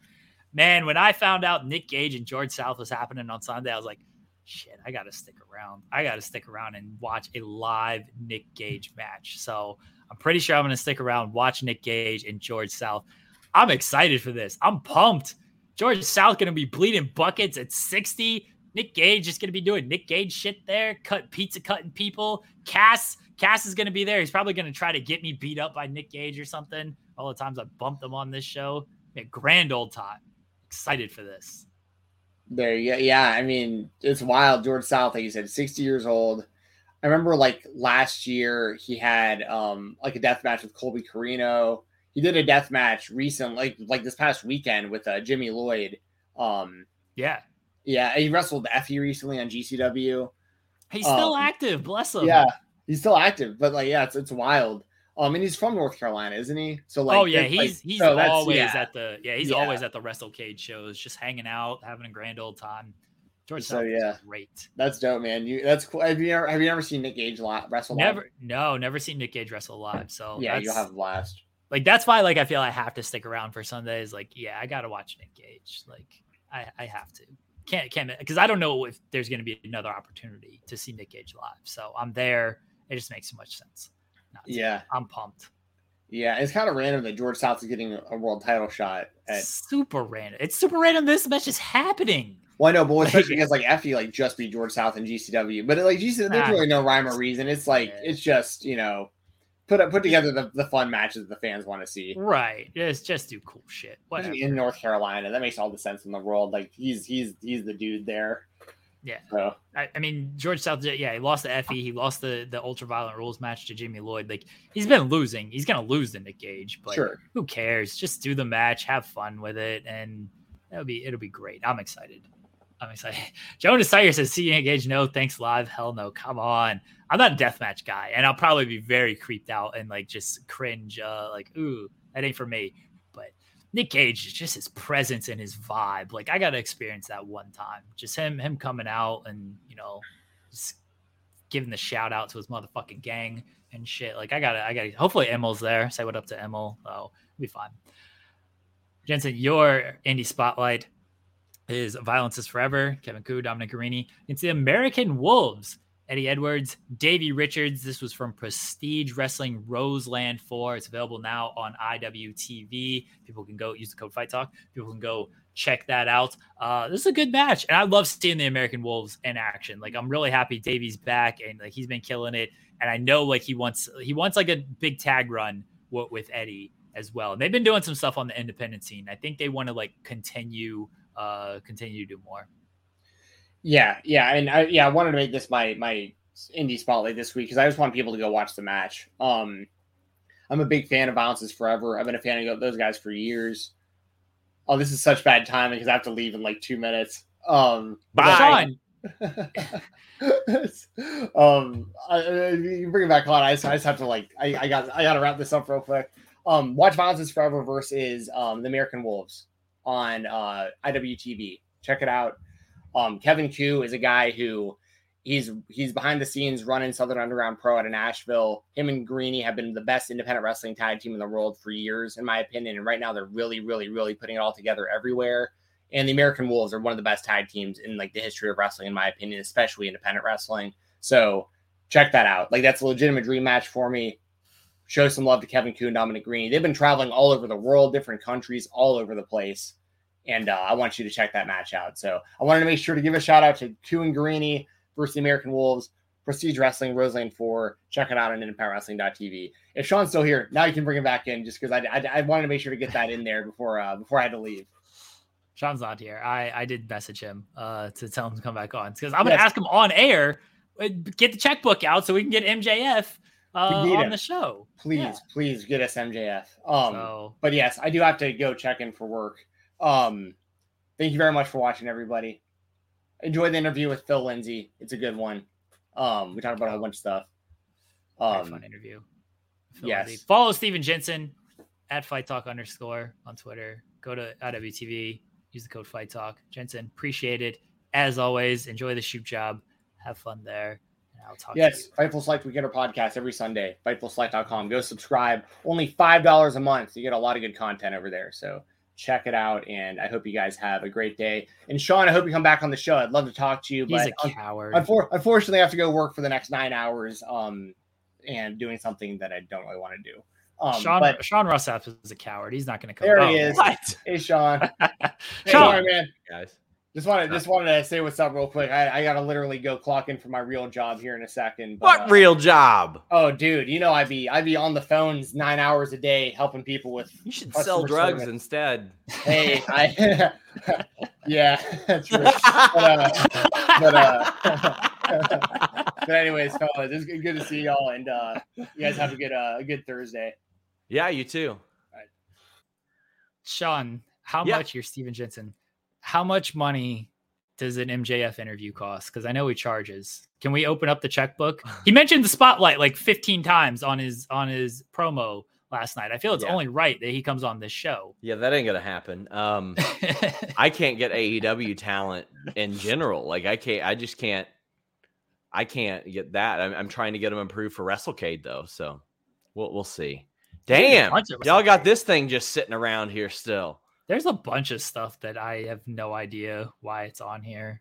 I'm deleting some of it. How about that? That's Good fine. God. Yeah, This I- I overbooked one. There, there's videos of Caden. Well, that's getting deleted right now. a bunch of just nonsense. Don't there's a bunch that say don't delete. Please don't delete them or Rob's gonna yell at you. Who? Rob Wilkins? Yeah. Yeah, I mean, I don't want to upset him. I like Rob. Yeah. Rob's actually good people. So what am I really- doing here? Why'd you ask me to come back? Oh, so see how much we could pay MJF to get on this show. Oh, that's it. Yeah, I tweeted at him. Me shit. I assume me he'll shit. like respond to the tweet and bury you or bury me. So Oh, he'll call you poor if I put it on his radar for sure. yeah, that's you should pay for the check mark, then he'll see it. That's true. That's true. I, I've told you the story where I, uh, at Full Gear 2019, where I asked him to do an interview, and he's like, "Well, how much are you paying?" And I was like, "Well, Sean Ross Sapp is cheap and doesn't pay anything." So I didn't get the interview at Full Gear 2019. Is that a legit story? Yeah, that's a legit story. That's paid where him for a story for an interview. That's where uh I was in the balcony. I was like looking down at him and I took a photo. He's like looking up at me, like giving me a death stare. And I'm like, don't tweet that. And I tweeted the photo. I was like, don't tag MJF. And you tagged MJF. the thing that happened at full game. oh yeah, I do kind of remember that. My God, Or was 2018? What 2018? It was- no, 2018 AEW didn't exist. I man, years are years just run together around it- here, okay? here's the easy answer. It was 2019 because nothing happened in 2020. yeah. That I was trying to think. I was like, it was before the pandemic, but then I was just um, bad. Yeah, because you went to you went to full gear that year and you got a bunch of interviews. I didn't go there Yeah. because I wasn't convinced we'd be able to get interviews. And I thought that all the, the WCW people at that Starcast would be carny fucks and try to charge me for interviews. Instead of guys like Crowbar who look at you and they're like, Yeah, you know, it's probably good if I get in front of like 10,000 people on Fightful Select immediately. So Yeah. I did the, the greatest work of my career. I peaked when I asked everybody about Soul Train Jones. I've That never done anything, never done anything that good. I remember I was like, "How can I make sense of this? How can I do something?" And we, we I ended up doing a little video. It's still up Yeah. right now, guys. You all should check that out. The peak of my career. It's all been all downhill since then. I don't know why. Yeah, keep me around. arguably, but I'm gonna say yeah. I'm gonna say you're right Yeah. there. I mean, I I fully admit that, so that's fine. What do you think the peak of my career has been? Probably yelling at me on Sunday. You seem to enjoy that. That was That's- fun. That was good. That was just this past Sunday. Damn, it feels like a lifetime ago. It does. It does. What was what was the peak of your career? Hmm. Probably CM Punk uh, and Ace Steel fighting somebody because that got us over 11,000 subscriptions.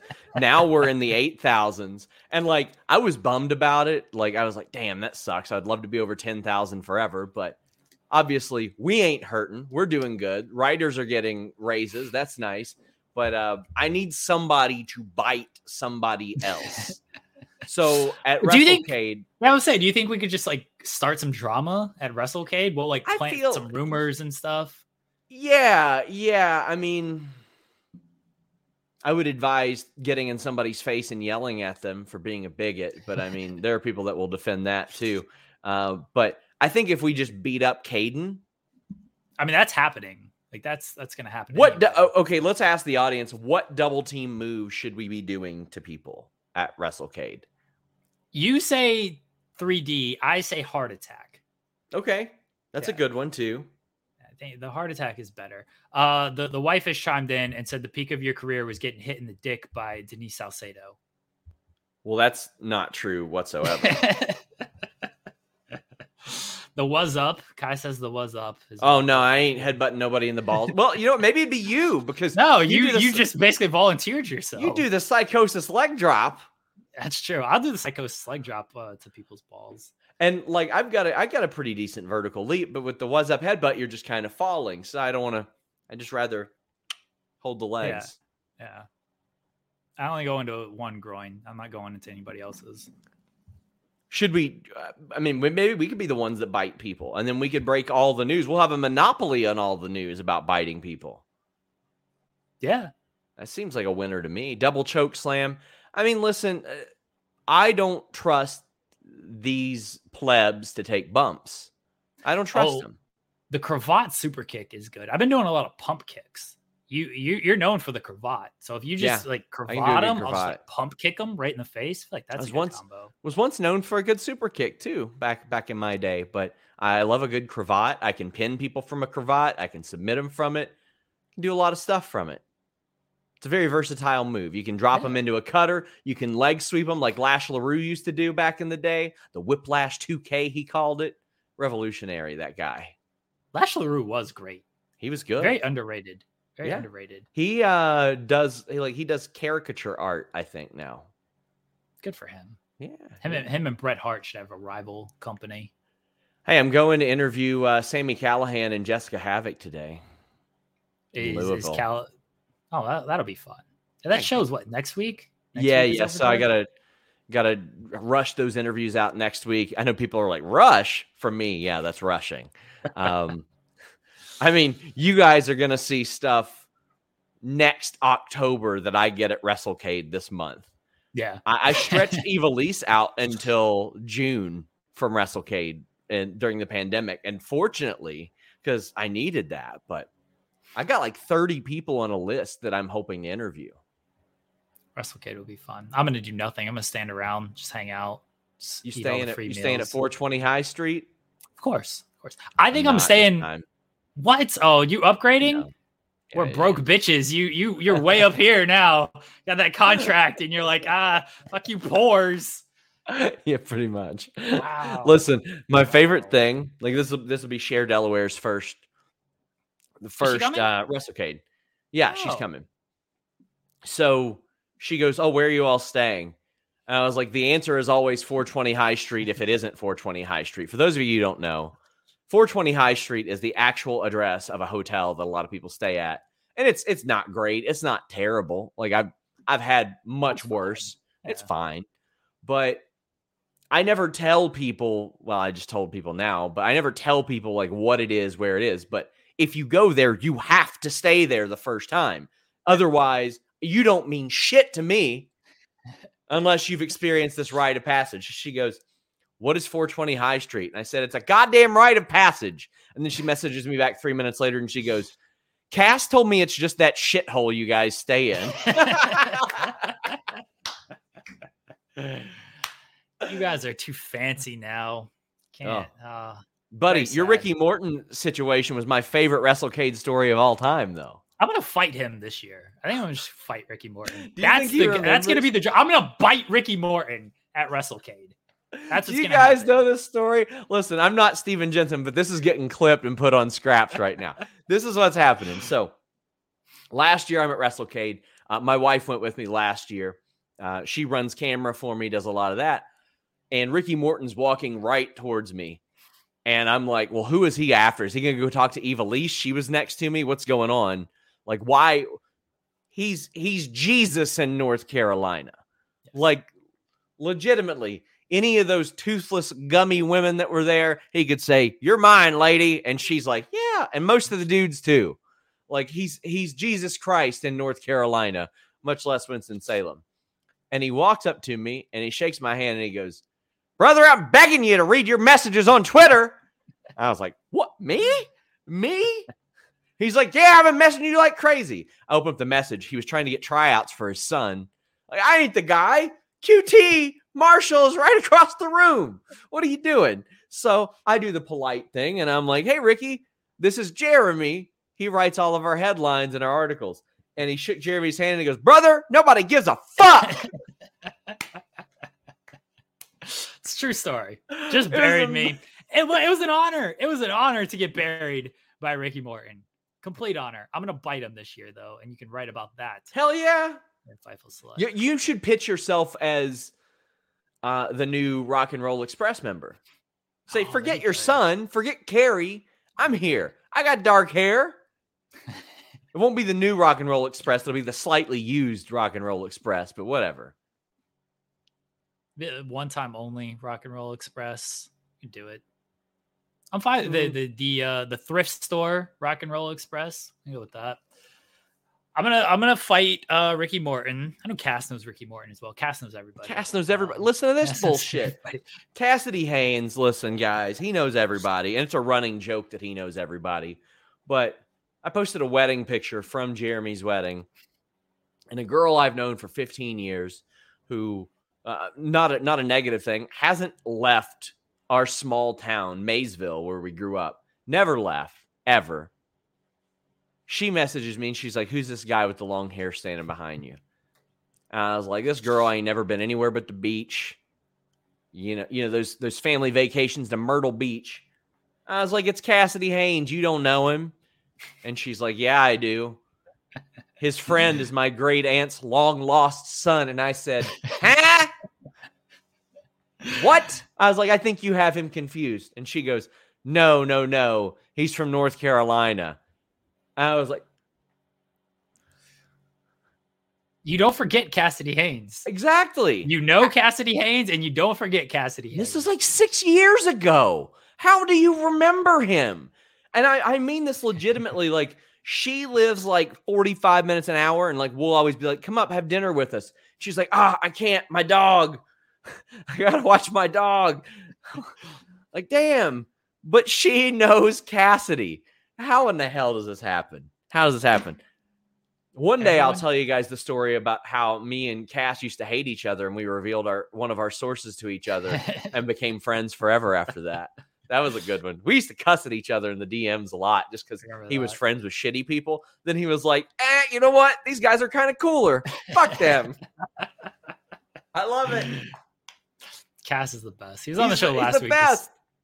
Just, just telling stories how he was drinking in the ring with Sandman and shit. Listen, like- if you go somewhere with Cass, expect to come across an expended shell casing. It's gonna happen. You're gonna come across a crime scene. That's the nature of it. So listen, if I go out, at least I know that I'm gonna go out at WrestleCade, and it's I'm gonna die there, and I'll have 30 interviews in the can. Uh, Jeremy knows where to find like 6,000 words of hidden away scoops yes. that we can slow release. My family will be taken care of with the select money. We're all right. You're, you're like you're like all the rappers that you know, Gotta record all this stuff. Yeah, releasing stuff after they're dead. I finally put one out the other day, the Scarlett uh, Damian Priest one. I wrote this story in '94. That's, that's what I felt. It was a pre-pandemic scoop, and I was like, I gotta release it sometime. The the MLW of wrestling news just posting shit Yeah. from two years ago, acting like it's new. I love it. I love it. Somebody, somebody sent me a Q and A question. They said, "What's up with Scarlett working the Battle Riot show?" Yeah. I was like, that was in a pre going off on Billy Batty world. what are you talking about? I said I wrote this scoop a long, long time, time ago, ago. a really long time ago. And Patreon makes my uh, messages skip. They uh, leave leave words off all the time. They got to stop hitting the table. All right, Sean. Thanks for thanks for coming on and just telling stories, pal. Uh, we're gonna Yeah, run our course. interview with we Phil do. We tell Lindsey. stories. Yes, that's what we do. Phil Lindsey was in the creator spotlight. He talks about how everyone hates him on Twitter. Do you hate Phil Lindsey? No, I love Phil Lindsey. He's great. I mean, did did he cause me to be in the deepest depression of my life at one point? Yes, absolutely. it's his fault. He led me to being depressed. A chain of events, a domino effect, because we had him on a show, certainly made me want to kill myself for a little bit. I don't know, but he's a great guy. That's gonna sound horrible. That's gonna sound horrible for people. And, and I'm gonna say people who don't know what we're talking about. Literally, like no one knows what we're talking about. Outside of Nobody. me. Well, maybe Like- like 10 people now. Yeah, like I get it. That's partially I'm good now. because I'm good I- I- now. that's partially my fault. I suggested Phil. It's like, hey, what if we have Phil on this show? And then that was a bad idea. Uh, thanks, Phil. yeah, thanks, Phil. we love Appreciate you, buddy. Uh, Phil Lindsey was on the creator spotlight. Everybody, and get that to go away. That's a nice shirt. What kind of what kind of shirt is that? Mine? Yeah. It's a thing called Fat Boy Fight. They hit me up on Instagram. They said pick out a few of our shirts. wear them every once in a while, and I liked them. I actually Nice. liked them a lot. Uh, they I'm should send me supporting more. our terrible baseball team. Oh. Supporting. Yeah, Oh not great. my god. All right, everybody. Hey, enjoy our interview with Phil Lindsey as we talk about his feature writing at Bleacher Report Complex, talk about Grapsody, and we talk about the hate for some reason he receives on Twitter. Welcome back, everyone, to the creator spotlight here on the spotlight. I'm still Jeremy Lambert. That's still Stephen Jensen. And below us, a man you know here from Fightful.com. You can catch him every single Saturday, almost every single Saturday, except when WWE is accepting their, their money from the, the prince and the blood. Otherwise, every single Saturday at noon Eastern on Grapsody. It's Phil Lindsey. And on Bleacher Report. Phil, how you doing, buddy? I'm good. How are you guys? Good. We, well. we tried to. I, I talked to Will and Reg last week, and I thought Grapsody should have been on Peacock, and the the the other show should have just been just put that on YouTube or something. You guys shouldn't have been booked. That was bumped. That was a travesty that you guys had to move days for that show. Absolute travesty. Yeah, this is uh twice this year we've had to move for WWE because they decided, hey, we're gonna just throw a pay per view on a Saturday afternoon. terrible. Then you got yourself in trouble, Phil. Let's start with this. Usually I start with like how'd you get into wrestling media and stuff. I'm gonna start with the, this quick backstory of I told you a long time ago. Do not do not get too many followers on Twitter. Just don't do it. It's it's nothing nothing good comes out of it. And Phil, you do you do too good of work. You do too good of work. You got too many followers, and now you just tweet simple things and you get yourself in trouble. What are you doing? Yeah. What are you doing, Phil? Uh, it's amusing sometimes to me. Sometimes I tweet stuff that is clearly to pop me, pop myself. Um, I do that quite often. Um, like like sometimes I'll just post something like simply a GIF. Nobody knows what it's about. Nobody understands the context of it, but I do, and I'll laugh at it. Um, or I'll tweet like you know two sentences. One of the funniest things I've ever done that somebody got mad at, by the way, is um, for about I want to say three days in a row, um, I was posting, "We don't have to do this, guys." It was just, "We don't have to do this, guys." That was the entirety of the tweet. It, it there was no context to it. Just, "We don't have to do this, guys." And I did it. I want to say three days in a row, and it took it took that amount of days for somebody to finally see it and get mad at it. Wait, so what did they say? Like how? Like what were they? What were they mad about? Okay, so the context of this is uh, it- it- what what started me doing it is I would get on and I would see people arguing about something wrestling related, you know, Sure. wrestling Twitter, and Yeah. I'd be like, I just would tweet, we don't have to do this, guys. And so um, the third day that I tweeted this on was the day that the swole stuff was happening, and somebody took this to go. We do have to do this, and if you don't see anything wrong with what Tony Khan said, I was just like that. It was a running joke. you were know. just you were yeah, you were just doing a, a morning thing of It was just a general, we don't have to do this. A general, ju- we don't have to do this. It was just a bit, and I and I think what happens a lot is it's usually people that don't follow me or Yeah. they don't really understand how I tweet, and so they'll just see one tweet and they'll be just they'll just blow up at it, just like the the recent fiasco of this this weekend of uh yeah that was a really weird tweet for people to find. There was no hashtag on it. There was no context to it or anything. It was just like yeah, it's, it's given overbooked. Three words. I told you, I told you that tweet popped me because it, I, when I read like it's giving overbooked, when I read like it's giving, I'm thinking like, oh, it, it's it gives it to you all the time, like it's serving a look. A lot of RuPaul Drag Race uh, over here in this household, so like that's how I'm reading. It's like it's serving you overbooked. You know, fightfuloverbooked.com. Go over there, subscribe. Like that's how I'm I'm reading it. So like it popped me, and then I saw all the like replies to it. I was like, why are they mad at this? What is what is what is up with people? Yeah, this What- this what turned going on? This turned into will you please shut up? All this cursing at me. And AEW show Phil is is is trashing a WWE show that at that point I hadn't watched all the way through. By the way, um, which is.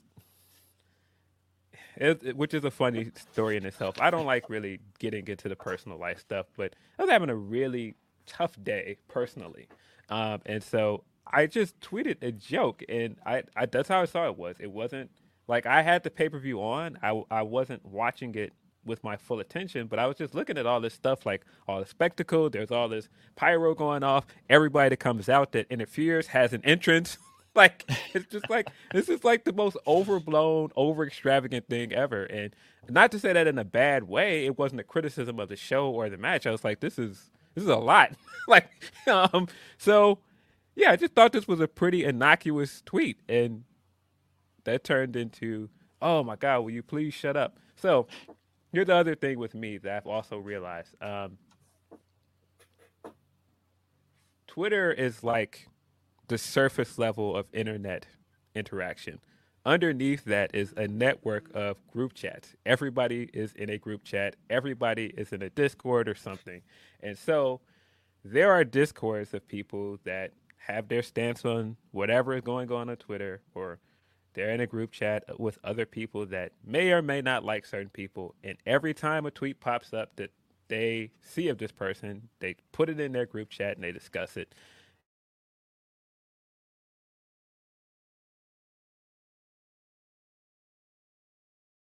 Jump on this immediately and go, this guy's tweeting again.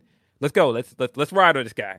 And it's like I don't know. This was a pretty this is a pretty nothing burger tweet to to ride on me for. And I've I've seen worse things. I've I've tweeted dumber things than that. I've learned. Oh, go ahead. No, I was just gonna say I just think that people have this perception of me at this point. A because I tweet very positively about AEW. I I've made it no secret that I prefer AEW to WWE. That's not to say that WWE is bad it has its moments when it's not good, and if it's not good, I will say it's not good. Uh, but I think people have just decided because a I work at Bleacher Report, and I've been very positive about AEW that um, I only trash WWE, which is also funny because I think if you follow me, you would know that's not true. But I again, I think this is people that don't follow me. I've learned that there is a guess a deeper side of, of Twitter and everything kind of through your tweets. When I see people just like mad at you over your your nothing tweets, uh, you know, I think they're nothing because you very similar to me, very similar to Reg. We're just like popping ourselves on Twitter and just like laughing, like, ha, take this however you want. But then I see like people get like legit mad at you and I see your responses to them and I'm like, how are they finding this? What are they doing with this? And I think nothing of it. And I see it with Sean all the time too. It's like, why why are they going out of their way to search for this stuff and to find this stuff and respond to this stuff? I don't understand it. I, I don't understand it. I'll never understand it. Yeah, I know you fairly well, uh, at least through these types of circles, and I read your tweets. I think they're funny. I'm like, who who's actually mad at this? But then I learned that yes, like you said, there are group chats and like underbelly of Twitter who are. I don't know if this happened to, to me, to you, Jensen, to anybody listening to this your tweets are just being passed around in group chats like oh look at this idiot and everybody's just actually mad at you. I i, have i have now collected a list of all the circles that do this um, i will not i will not give these circles uh, attention on this uh, on this podcast but i've now collected a list of the circles that do this. Some of them are just trolls um, but no it's, it's some people that just legitimately don't like me and i get that. Look you're not gonna like everybody. I don't really care about that. I don't really care if people don't like me. I just don't like when people make up things that, that are just not true. Um, and fair. people do that quite often with me. They just try and make up things that are just not true. Like with that, just to try and make up that I'm just bashing the pay per view. Listen, I don't care enough about this Saudi pay per view to make that a big deal. And I mean, even if I didn't like the pay per view, who cares? Who cares? Yeah. it just it's not that big of a thing. I just and the people that do it, funny enough, that are like, oh well, you hate everything WWE. You can look at their tweets about AEW and they're worse. Um, one of the guys, I kid you not, one of the guys that got mad at that tweet. Um, if you go and look it up, um, their quote tweet to, to me was, you know, I can't say the word that they said on here. That was what I was called. Um, but they told me to shut up. And right above that tweet, they said uh, they retweeted a guy saying um, Logan Paul is better than everybody on the AEW roster. And I was like, but my tweet was that bad that you had to tell me to shut up. But you retweeted that tweet above it. Come on, sir. Come on. Come on. like I, I know what this is about. This is you're a super WWE fan, and your circle is people that are super pro WWE, and also people that don't like me because I appear to be super pro AEW. Well, the crazy thing is like, and I've I've kind of learned to battle this way just personally. I, I, I try to I try like to kill them with kindness approach the most that I the most that I can. But then after that, I just ignore people. Like that's just kind of my style. But the thing that a lot of those people I feel like just don't fully understand is we were all that WWE fan. Like we were we were we were these people. But then like something changed at some point and like we we started liking other wrestling or whatever and we just I we might prioritize certain companies over others maybe a little bit but that's just personal preference every single wrestling fan is going to have wrestlers they like wrestlers they don't like rest, better better booking decisions in their own minds than what they're seeing on television or or trying to rub it in someone's face that they came oh I knew that was going to happen so I'm going to not shut up about I told y'all for months this was going to happen and it happened like but at the end of the day like it's amazing they get so mad over this kind of stuff because we like I'll tell people like that all day. Listen, I love the WWE. I get it. Like I used to, you know, we all did, but it's okay to like other stuff too. And if you prefer AEW over WWE, you're allowed you're allowed to. Just like you're allowed to prefer WWE over AEW. It doesn't, you know, it's all it's it's all good at the end of the day. Like if you're a res- wrestling fan, you get along with all other wrestling fans at the end of the day because like we're wrestling fans. You know what I mean? Like it's amazing that like it's as divided as it is when it comes to that kind of stuff. Yeah, I think that I'm also in a uh, precarious situation because I am, you know, considered media, and I think that Sure. people consider me a person that is trying to build narratives for one company and create narratives to knock down another company. Um, when that is just simply not true. I've made it very known. I say all the time, hey, don't support these companies. Support wrestlers you like. It doesn't matter where they're at. Support the wrestlers you like. Um, I don't know. But again, these are people that don't really listen to me regularly or really follow me. They just look for tweets to dunk on. That's it. It's true. And hey, the perfect example of that. I haven't been in the WWE for a long time. I'm wearing a WWE branded Cody Rhodes hoodie because I support Cody Rhodes. I'm a fan. I'm a, you know, it doesn't matter. Like I'm to support the dude, you know, just Yeah. saying. So just I- to your point, like be, be a fan, be a fan of these wrestlers and where they at, where they're at. If your favorite WWE wrestler leaves the WWE and they wind up on the indie circuit, go support those independent com- companies and go, go buy their t-shirt and support, support the person. Yeah. I don't know. I just think people really need to chill out with certain things. But I also realize that certain people have made it a vendetta with me. And Yeah. that's fine. I just don't, you know, know what that really does for you. Well, I think you're also going to get a lot of haters just in general because of how successful Grapsody is and stuff. You know what I mean? Like, there's just going to be a certain pocket of fans that are just going to disagree with everything you say because they think that they, they they they should be you doing it in front of a lot of people and ha- you know having their opinions out there and stuff. So there's also just like a level of success I feel like people reach that like you're just bound to get a certain amount of haters no matter what. I have to be very political with my answer to that because this um, isn't I paywall, Phil. I know I know specific people that feel that way about me, and I know a specific person that has been hating on me for about three years, um, like before Grapsody even existed. Um, it's weird. I don't know. It's weird. That's a long time to hold a very petty reason to to dislike somebody. And like I always say, like I, I think there can be a level of jealousy of like, oh man, I wish I did that type of thing. Uh, because like I'm not I'm not gonna lie to anybody. Sometimes I I feel that it's not even like I'm jealous this person did it. I'm just jealous of like uh I'll use a Will Smith reference. He he did the song "I Wish I Made That." Like sometimes I'm jealous of like, man, that's really good. I wish I had thought of that. Like that's really creative. I wish I had thought of that. Then it's just like, well, you have this platform to kind of do whatever you want. Just go out and kind of do this stuff. Like you know, th- I get it. Some people may not have like big platform and stuff, but we've all got platform through Twitter. Anybody can get a YouTube and everything. Like there's work to be done, and if you just do good, consistent work, it just a lot of times stuff just starts finding you uh, and you got to knock on a few doors but yeah a lot of times stuff will just kind of start finding you. So it's not not necessarily like oh i'm jealous like i deserve this opportunity i de- deserve this opportunity but yes i will fully admit that i'm like oh man that's really good. Like i wish i was smart enough to actually come up with that and do that. That's the type of jealousy i have towards people. Uh let's Yeah. i'm gonna oh go ahead. Yeah, there's there, look, there's a lot of people making great content out here. Um, I try not to you know, judge anybody's content. But I think sometimes people do things and I'm like, oh, how are they doing that? Or like people that are getting all of the big WW interviews, I have yet to get in that circle where I can make that connection. And sometimes I'm just like, man, come do our podcast. What's going on?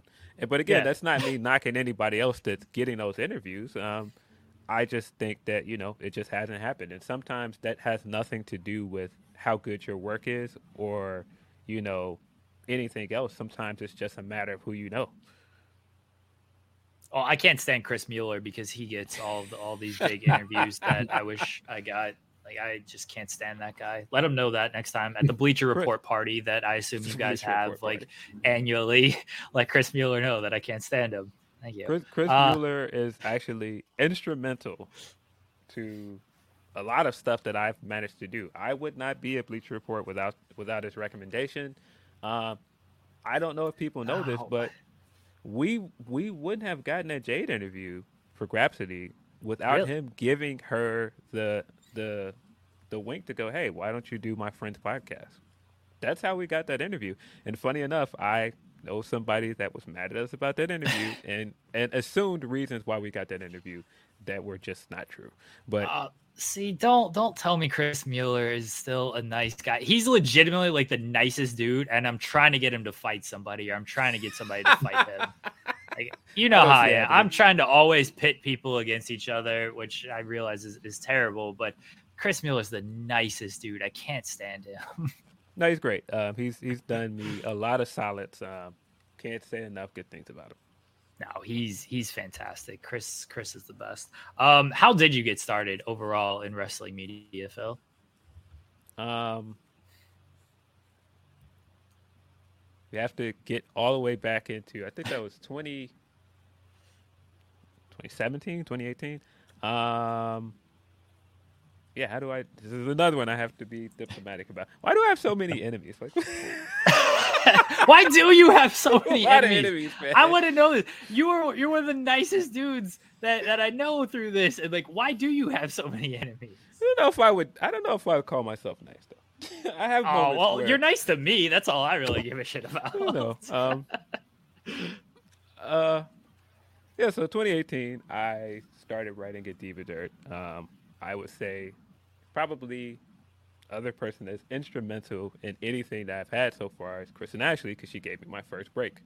Um, and so from there, I wrote there for probably under a year. Help Kristen out with Bell to Belles, and you know, then I got some other other things here and there.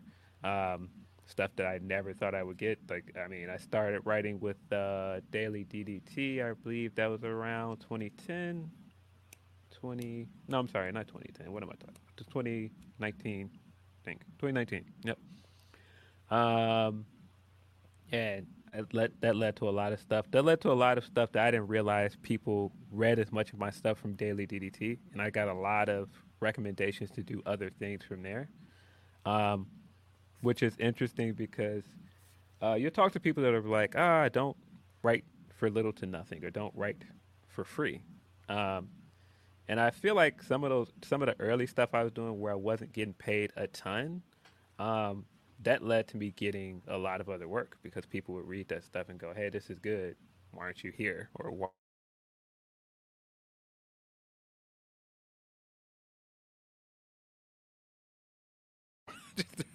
I could just admit that some of it is just dumb luck, but I think that um, there was a point where I was writing a ton. Um, like at between Bell to Belles and Daily DDT, I was putting out a lot of content, and so I think it was just a matter of somebody saw it and was like, "Hey, would you be interested in doing this?" Uh, that's how I got the complex article. That's how you know, because somebody was saw my stuff at Daily DDT and was like, "Hey, would you be interested in doing this for us?"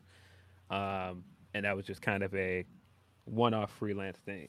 And the Bleacher Report thing came kind of the same way. Uh, so yeah, just a matter of just kind of grinding for a few years. Yeah, when that's you know. Oh, sorry. Go ahead, Jeremy. Oh, I was just gonna say like that's how I first sort of took notice of you, and I just saw that you, like, you just put in work on on those sites. I just saw like every single day, like every time I check it, you were doing like 50 posts a day. And like I, as someone who just does news uh, for a good chunk of my day, I respect people that just have that work ethic and have that type of output. I was like, oh, I, I see Phil, he's out here just like working really hard. And I think that's sort of how we we connected. And I was like, I want to talk to Phil with the, the double or nothing uh, review a few years ago. And yeah, but that's how I first started noticing you is through those sites and just your overall work ethic. And you're right, is like, yeah, those a lot of that stuff you might not get paid a lot, might not get paid anything, but if you just like kind of continue to put in that work and you have the ability to do so, it can lead to bigger opportunities. I do want to talk about the complex article here in a second, but uh, go ahead, Jensen. And I was just going to kind of echo that as well. Like we've talked about that on the show um, before too, with uh, with some of our other guests about how important it is to be willing to, you know, do work for for free or for less than what you think, just for the opportunities potentially when they when they come up. Um, I know I wrote for Daily DDT for for a little while as well, and that was the same kind of thing for me, where you just I had reference to stuff. If, if people said, "Hey, you want to write?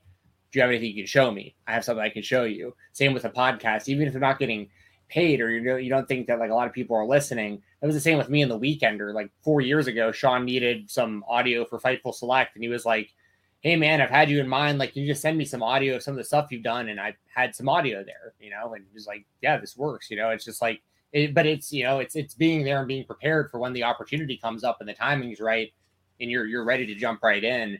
And I want to hear about the the complex article as well. Um, and I want to also, of course, hear about how you linked up with uh with Will and Reg as well, because like obviously what you guys are doing with Grapsody, I think is is pretty fantastic. So um, if you want to talk about the the complex article first, I'd love to hear about that. Um, so the complex article came. Uh, what years are all melding together? Um, I feel like that it, came.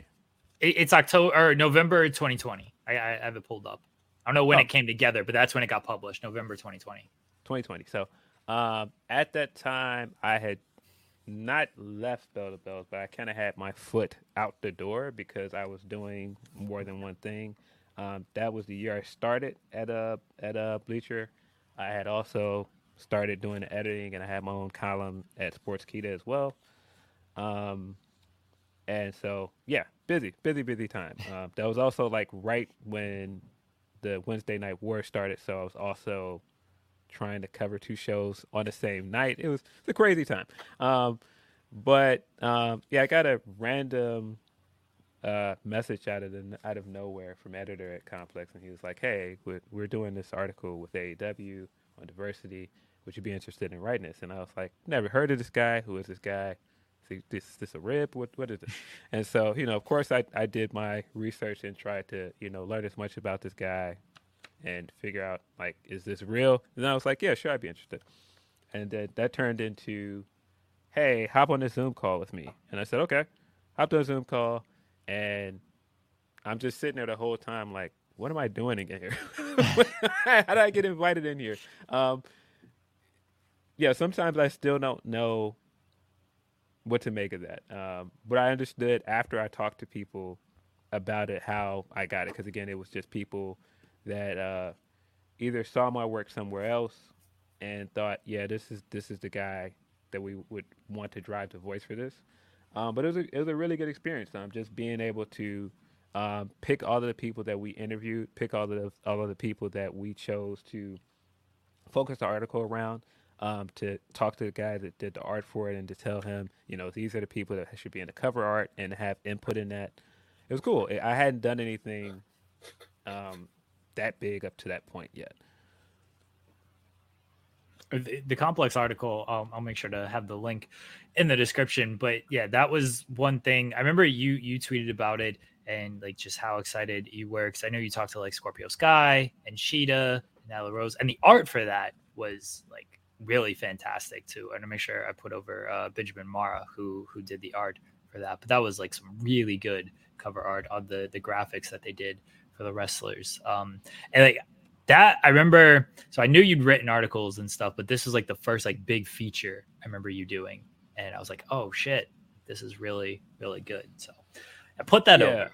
Yeah, the the cool the coolest thing about that is uh Um, again, they they I talked to the editor about everybody I wanted to talk to, and it was just basically like, hey, let me shoot my shot and see if I can get this interview. Probably I'm not going to get it. And at the time, I don't know if people remember this. At the time, I tweeted something like, "Hey, AW, let me interview Hikaru Shida. Like, let me get this interview." and so that was one of the names I threw on the list, and I was like, "I'm not going to get that." And so at the very last minute, I feel like he came back to me with everybody else that uh, I could interview. I had already set up dates with everybody, and and he was like, uh, "I think we can get Shida for you." And I was like, "Nah."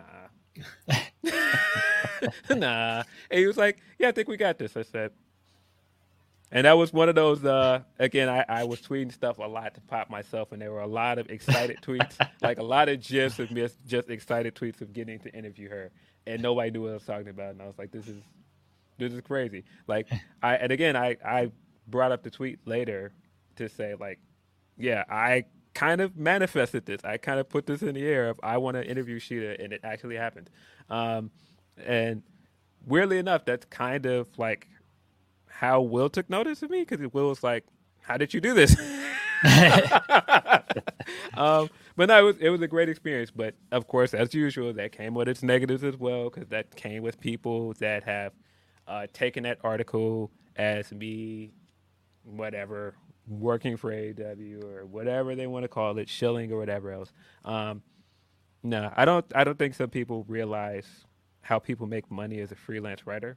Yeah. Um, and that's whatever. But again, that's just one of those things where for every good thing you do, there will be someone somewhere that tries to make it into a negative.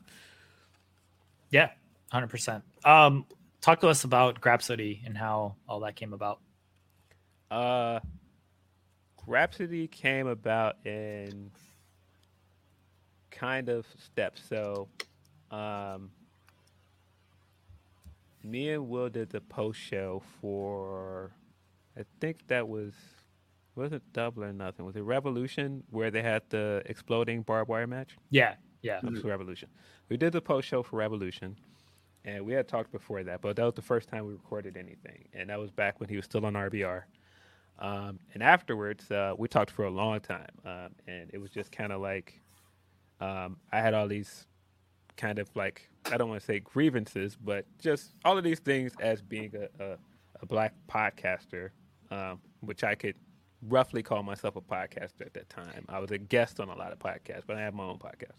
Uh, but just all these grievances about being a black podcaster, um, being black in this media space, and there were a lot of things that he agreed with. There were a lot of things that we uh, found common ground on, whether that be you know certain complaints I had, you know, certain things being a Swerve fan, and then finding out like he's related to Swerve and all these other things, and um, I was just like, yeah. Uh, at the time, me and Reg, which we've been friends longer, me and Reg's friendship goes back years. Like, um, I guess I should also put that part in there before the Will stuff. Is that um, Reg is one of the few people that before before Bleacher, before anything, was sharing all of my articles. And I used to tell him all the time, like, it's cool. I, I appreciate you, man. And so, you know, I've always supported him. He's always supported me from a very early point. So we've been friends for a while. We and we, before our group chat existed with the three of us in it, uh, me and Reg would DM each other, joking about stuff that we see on the timeline all the time. Um, and so we've always kind of had that rapport. Uh, and so when I talked to Will that night, I said, "Hey, sometimes me and Reg do do a podcast on his YouTube channel. You should come through." And he was like, "Yeah, I like that." And I said, "Okay." Uh, fast forward, he did uh start doing a, a Saturday show. He's doing thing. What is it? Uh, wrestling with the weekend or whatever it's called. Um, and I was on the episode right after Last Dance. Um, people might not know this, but I bought my ticket to Last Dance from Will, um, and so uh, we we talked about uh we talked about the show, and we did like a loose review of the show the day after Last Dance, and uh, certain individual happened to pop up in our chat uh, that we thought was a joke at the time, uh, Tony K, And I was like, I was like, nah, just somebody with like a similar name. Um, and so after that, we got a lot of attention for that episode. And then after that, he did the episode with, with Reg. And he was like, hey, this was a lot of fun. We should do this again. And Reg said, yeah, we should do it with Phil, though. And that was kind of the light bulb moment of, hey, we, we've, con- we've constantly kept saying, like, we should do something together up to this. And it's just kind of like, hey, let's do this then. Let's make this official. And so uh, he pitched it to me one afternoon. And I told him, I said, hey, that sounds great. I will not do this without Reg, though. And he said, all right, well, if, if Reg is in, let's do this. And so Reg ended up in. Uh, everything kind of happened fast after that. It was like he pitched it to Fightful. Um, that happened. Next thing I know, we had a logo. Um, and I think in the midst of us figuring out we had a logo, Reg had recorded what would become the theme song. Um, yeah, it just all kind of happened fast. I'm still sometimes um, humbled by how fast it happened, how fast our audience has grown. Uh, it's kind of, yeah, it's kind of surreal for me.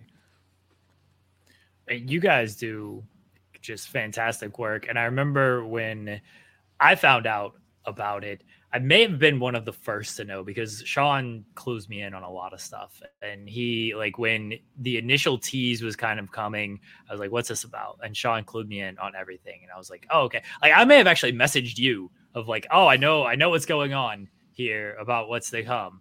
Um, but yeah, I was very excited for you guys. And then, like, you guys have just killed it ever since. And it's it's great to see, despite my beef with Reg, that he wouldn't follow me for years that I've called him out on. And Will has talked to me about like him manifesting everything as well. It's a very cool story. It's a cool story how all that came together. And now you guys are going to media scrums together, making CM Punk cry, getting shout outs from from FTR and everything. Yeah, yeah. They're the they're the, the weird night. Um, in Chicago. Um, that's in Chicago um, for Forbidden Door, and uh, Will was sitting in, in the front one. I was sitting behind him. So um, when Cash was like, "Yeah, Grapsy," you could see like me behind him, like, "Wait, what?"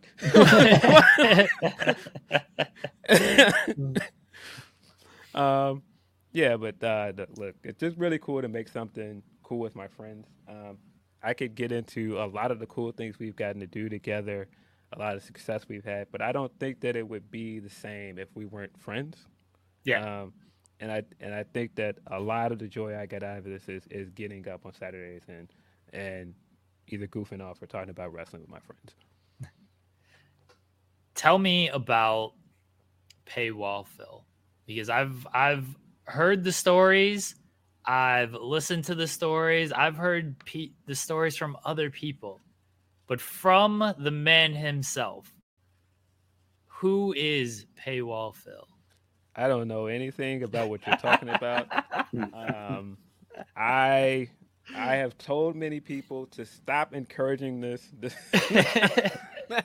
I, I, I think this just started because I saw something, um, and anybody this is why i'm like i don't know if i would call myself a nice person i am very reactionary at and i see i see a lot of stuff i see all at this point i see way too much stuff that i don't need to see and so um I was like, yeah, I cannot tweet what I think about that. I cannot say what I think about that on Grapsy because people will feel a way about it.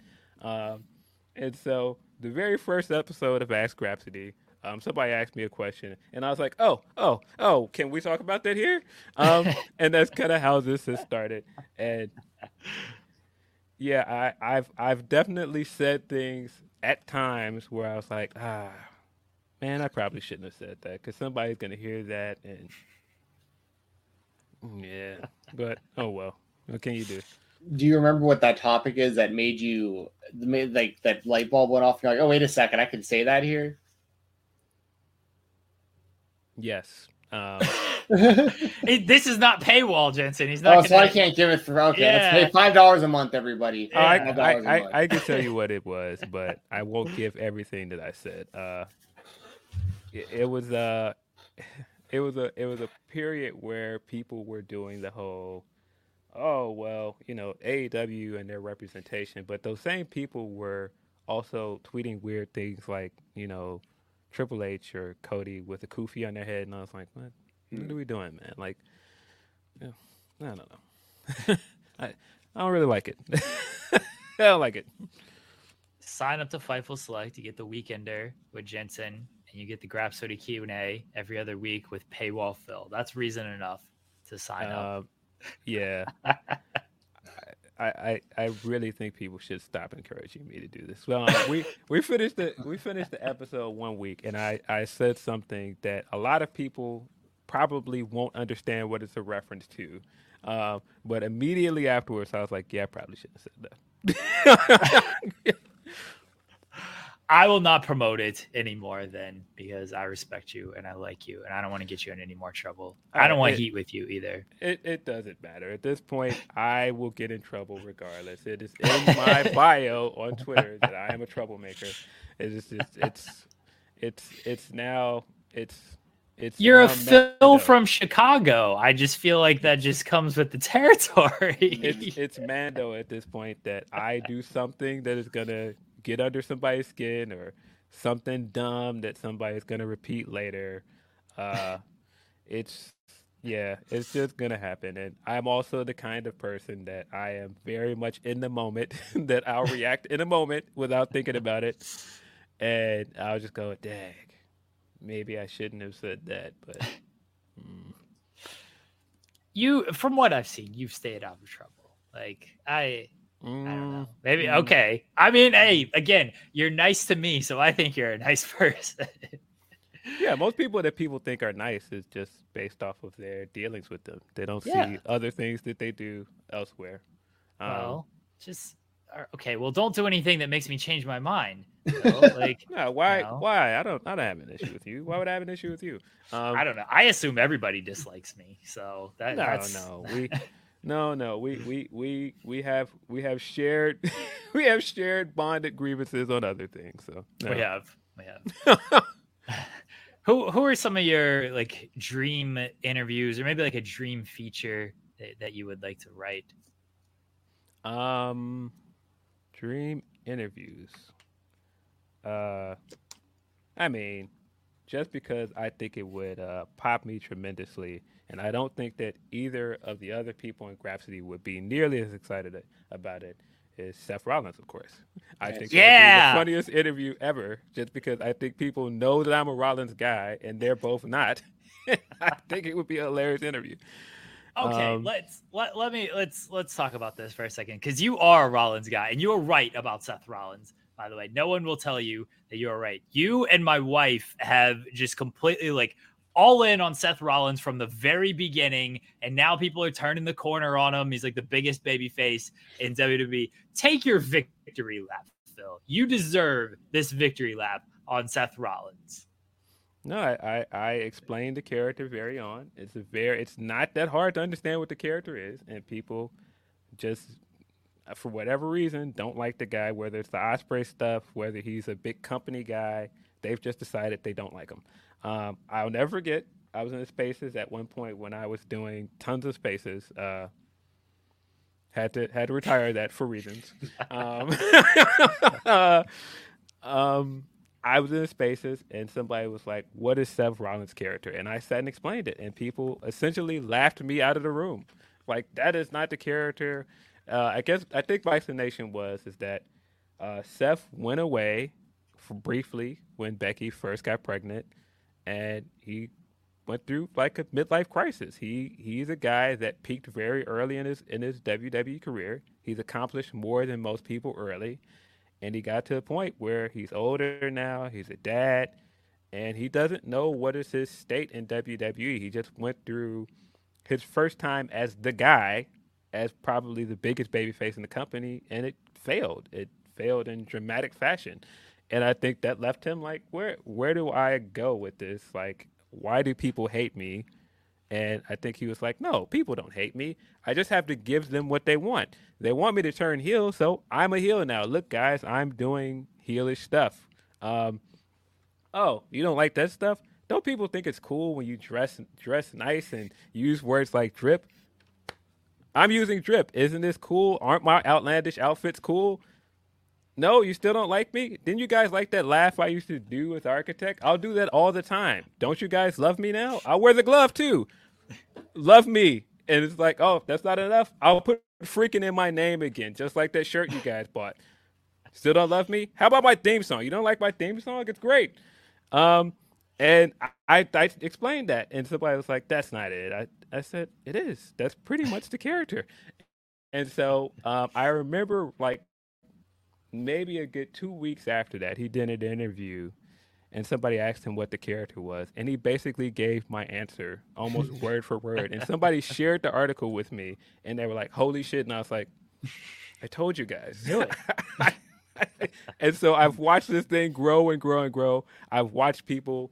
At, at one point, I said, "Man, as much for as much success as Roman is having, Rollins is having better matches than him.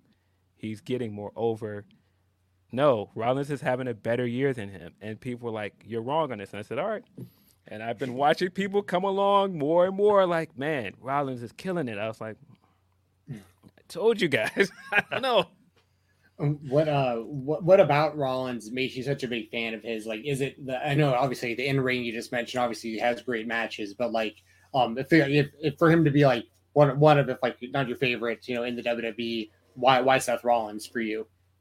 Uh, I think Rollins is having great matches, but I think for the first time in his career, I think he's putting it together with the character stuff. I think this is the first time I've seen him do great matches and also do um, stuff that isn't just surface level character stuff. Because I think that was the last thing he was really missing. That makes sense. And, and he's a he's a better promo than I think people give him credit for. I agree. I think he's a really, really, really great all around performer, and I think he's really uh, he's killing it right now. I was I was kind of confused because I I'd been watching WWE so rarely, you know, the last couple years, but I've always watched the pay per views. Um, so I had only seen him like losing like over and over, and I was like, "What's up with this? Like, he's so good." I didn't understand the like the Cody stuff. Obviously, I'm a big Cody guy, but I was like, "This is still kind of weird." Like Rollins is like he's just always losing, but then it seems like he's kind of turned that around recently, and the fans are like really, really behind him. So clearly, it's whatever they've done has has definitely worked, and um, I'm, and it's good that it has because it, it it would suck for a guy that talented to peak that early in his run if they didn't have a way of like rebounding him. You know what I mean? Uh, the other thing I appreciate about appreciate about him is uh, whether I agree with everything he says and does, he loves that company. Yeah. And I feel like he wants that company to succeed almost more than anybody. And I feel like he's been more selfless in trying to help that company succeed than most people on that roster. I said at one point that I think he's the best heel in the company because he's put more guys over and he's done more for other guys in that company to make them look like a bigger star.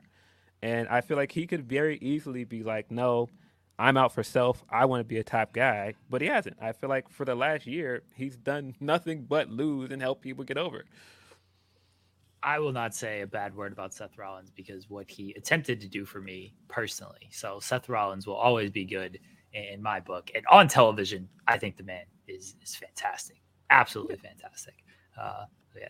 I, I would love to see you interview Seth Rollins with Will and and Reg, just sitting there salty, just mad that they got to listen to his laugh. You and Seth are cackling, having a grand old time, and they they are just they're so mad about it. That would be great. Would. Yeah, one my my real dream project is that I would love to get a translator and interview Joshi wrestlers because I don't think that people interview Joshi wrestlers in the states as much as they should. Um, I mean, I, I see outlets that do it, but I don't see big outlets doing it as much as they should. Um, and so there are a lot of like stardom wrestlers that I would like I would love to interview. Um, that's, I mean, essentially how you know the the Shida Dream interview came about. I mean, if if I had to pick anybody else that's like one of my favorite wrestlers, Asuka, and I'm like, come on, man, send send us Asuka, give us an Asuka. So if I were to ask like who are your favorite wrestlers in the world, is it is it Rollins, Shida, and Asuka? Would those be like would that be your list? uh, yeah, I'd, I'd say Okada's probably on there as well. It's damn Uh, list. Yeah, I mean, of course, like Bryan, like who doesn't? Of like course, Bryan, Bryan of is the best wrestler in the world. The goat. Good That's list. the goat right there. All right, Phil, we'll get you out here on this last one. What is the coolest thing in your room?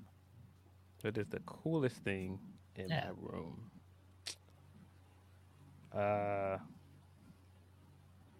huh. You can't choose yourself. You got to choose something in the room. I haven't had anybody choose themselves. I know. I know. I just thought of that actually. I was like, that would be kind of good. Yeah, I have a ton of I have a ton of junk that I have. It's not really junk. It's just a ton of stuff that I've collected over years that I have not hung up anywhere. Um, I have a copy of the Power Rangers the movie poster somewhere with almost The ooze one? no, just the original movie poster with like oh, Okay. all all six members on the front, and I think it's signed by at least four of them. I think I'm only missing two. That's dope. You- Big you Power have to Rangers find it right here. Yep. You have to find it, Phil. No, I have it. I just haven't hung it up. Okay, where where's it at? You gotta put it. You gotta show it on camera. I want to oh, see Oh, it. I had to get up and, and get it. Yeah, Oh, and that's what everybody. Everybody just leaves yeah, yeah. and gets up and they goes and get. Yeah. They go and and get. Jeremy what will they I didn't, I didn't know you wanted me to do like a whole show and tell. I just Oh yeah, yeah, Yeah. Yeah. describe come on. it. Hold up. Come on, Phil. Let's Watch go. the product, Phil. I love, I love that. Everyone's always so thrown off by that.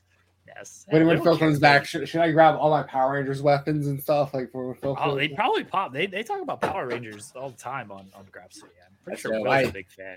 I wish I could well. catch it more often. I'm always I'm always busy on Saturdays, usually around the time, but I, I see the clips. Here we go. There, I know Will's a big uh, Power Rangers fan. That's There awesome. Well, There, there we go. that. Yeah, that movie ruled. Yeah, it's got Yeah. Tommy there. It's got Aisha, uh, Billy, and Jason David Frank, Okay, who's your favorite Legend. Power Ranger? And Rocky. Yep. Favorite Who's Power my Ranger? favorite Power Ranger? Uh, Yeah. that- uh, Green Ranger. Yeah. Oh, thank Green you. Awesome. See, these are all the right answers. I love this. See, we could we could do an entire. I could have done an entire interview of just Power Rangers with you, man. I love that kind of stuff. we will have to do the Spotlight and Grapsody Power Ranger crossover episode one one week. Yeah, We'll have to uh, that. yeah. I'm sure I have uh, other stuff, but just as a Power Ranger fan as a kid, and like just to have the movie poster and Yeah. like That at the rules. time, the the movie was super cool. And being completely freaked out by Ivan Ooze's uh, Yeah. in, in clown form that still disturbs me to this day. It's one, it's one of the most terrifying things I've ever seen. I just don't like clowns like that. Uh, Phil, we appreciate you joining us, man. Let everybody know where they can find you at. Uh, you can find my writing at uh, Bleacher Report, uh, sometimes Daily DDT as well. Um, you can follow me on Twitter. My Twitter handle is, is above. Uh, if you don't want to follow me, you don't have to. Though. If you don't want to see me in these Twitter streets uh, with people attempting to drag me or attempting to start fights with me, you don't have to. You can love me from afar. I understand. if you follow if you follow Phil, don't yell at him. Don't be don't be mean to him. Just enjoy his tweets. En- enjoy that he's having a good time on Twitter. Don't don't be mean to Phil. All right, everybody. Yeah. You can also always watch Grapsody, youtube.com slash fightful every Saturday at noon Eastern. Phil, Will, and Reg. Phil, again, we appreciate it, buddy. Uh, enjoy the rest of your night. Enjoy the rest of your day. Guys, we'll be right back here on the spotlight. That was the great, the great Phil Lindsey. We appreciate him joining the creator spotlight this week. Again, go go check him out. Grapsody every Saturday at noon here, right here on this channel, youtube.com slash fightful. Go follow him. Don't be mean to Phil. All right. Don't be mean to Phil Lindsey. Kai, uh, I believe that you are on in on Rollins as well. Totally believe it. Thanks, Kai. Appreciate you, buddy. Uh also Fightful Select. That's a great name. And Graham says Sean and Phil on a Thursday. Hell yeah. Yes. What a, you can't get that anywhere else but here on the spotlight. Guys, we appreciate the support, appreciate the love. Uh let's see. What do we got a bunch of stuff to plug with day after dynamite today, three o'clock Eastern. Will Washington with a guest. I'm sure I'll be doing my my usual run in on that show, causing chaos, causing havoc out there on Day After Dynamite. And that's three o'clock Eastern right here on this channel. Check that out as Will reviews last night's episode of Dynamite. Uh, head over to Fightful Overbooked fightfloverbook.com. New content going up there. Uh, new episode of The Gauntlet is up right now. Just went live, I believe. Hopefully, as long as I scheduled it correctly, it's up live. Uh, I was joined by Adrian Hernandez of The Bet in Las Vegas. He does a lot of great wrestling interviews. Uh, we talked about Brock Lesnar matches. Brock Lesnar, specifically Brock Lesnar matches since his 2012 return uh, when he kicked John Cena's stupid hat in one of the greatest moments in wrestling history. So we talked about Brock Lesnar matches over the past 10 years. Great chat with Adrian. Very knowledgeable guy. Uh, just reliving a lot of those, those fun matches and talking about Brock is like an all-time guy. So go check that out. It's an episode of The Gauntlet. Got a bunch of other stuff on fightfloverbook.com. Uh, New Japan podcast was up as well. That went up yesterday. Um, what else has happened? Tim and Joel show, Tag Talk, Go Sport Tag Talk, before they're taken away from me called up to the main roster. Just poor. I'm gonna have to start booking some ladder matches like like Maga, Shawn Michaels, because all, all, my talent is getting taken. All my talent's getting taken and called up to the main roster. Uh, so go check out the the latest episode of Tag Talk. Fightful Overbook new shows daily over there, working on some even more new content for that site. Working on some fun stuff. I'm hoping to put out some some good stuff at the the end of uh the end of the year since everything else I do is terrible and has been terrible since the Soul Train shows two years ago. Two years ago. Three 2019, three years ago. Jeez. Where's time gone, everybody? Where's time gone? Guys, thanks for joining us. I'm going to stop rambling here. Subscribe to Fightful Select. Go to Fightful.com. Don't follow me on Twitter. Follow Phil on Twitter. Don't be mean to Phil on Twitter. Follow Stephen Jensen on Twitter at Fight Talk underscore. Bye, everybody. Thank you. Love y'all. Bye.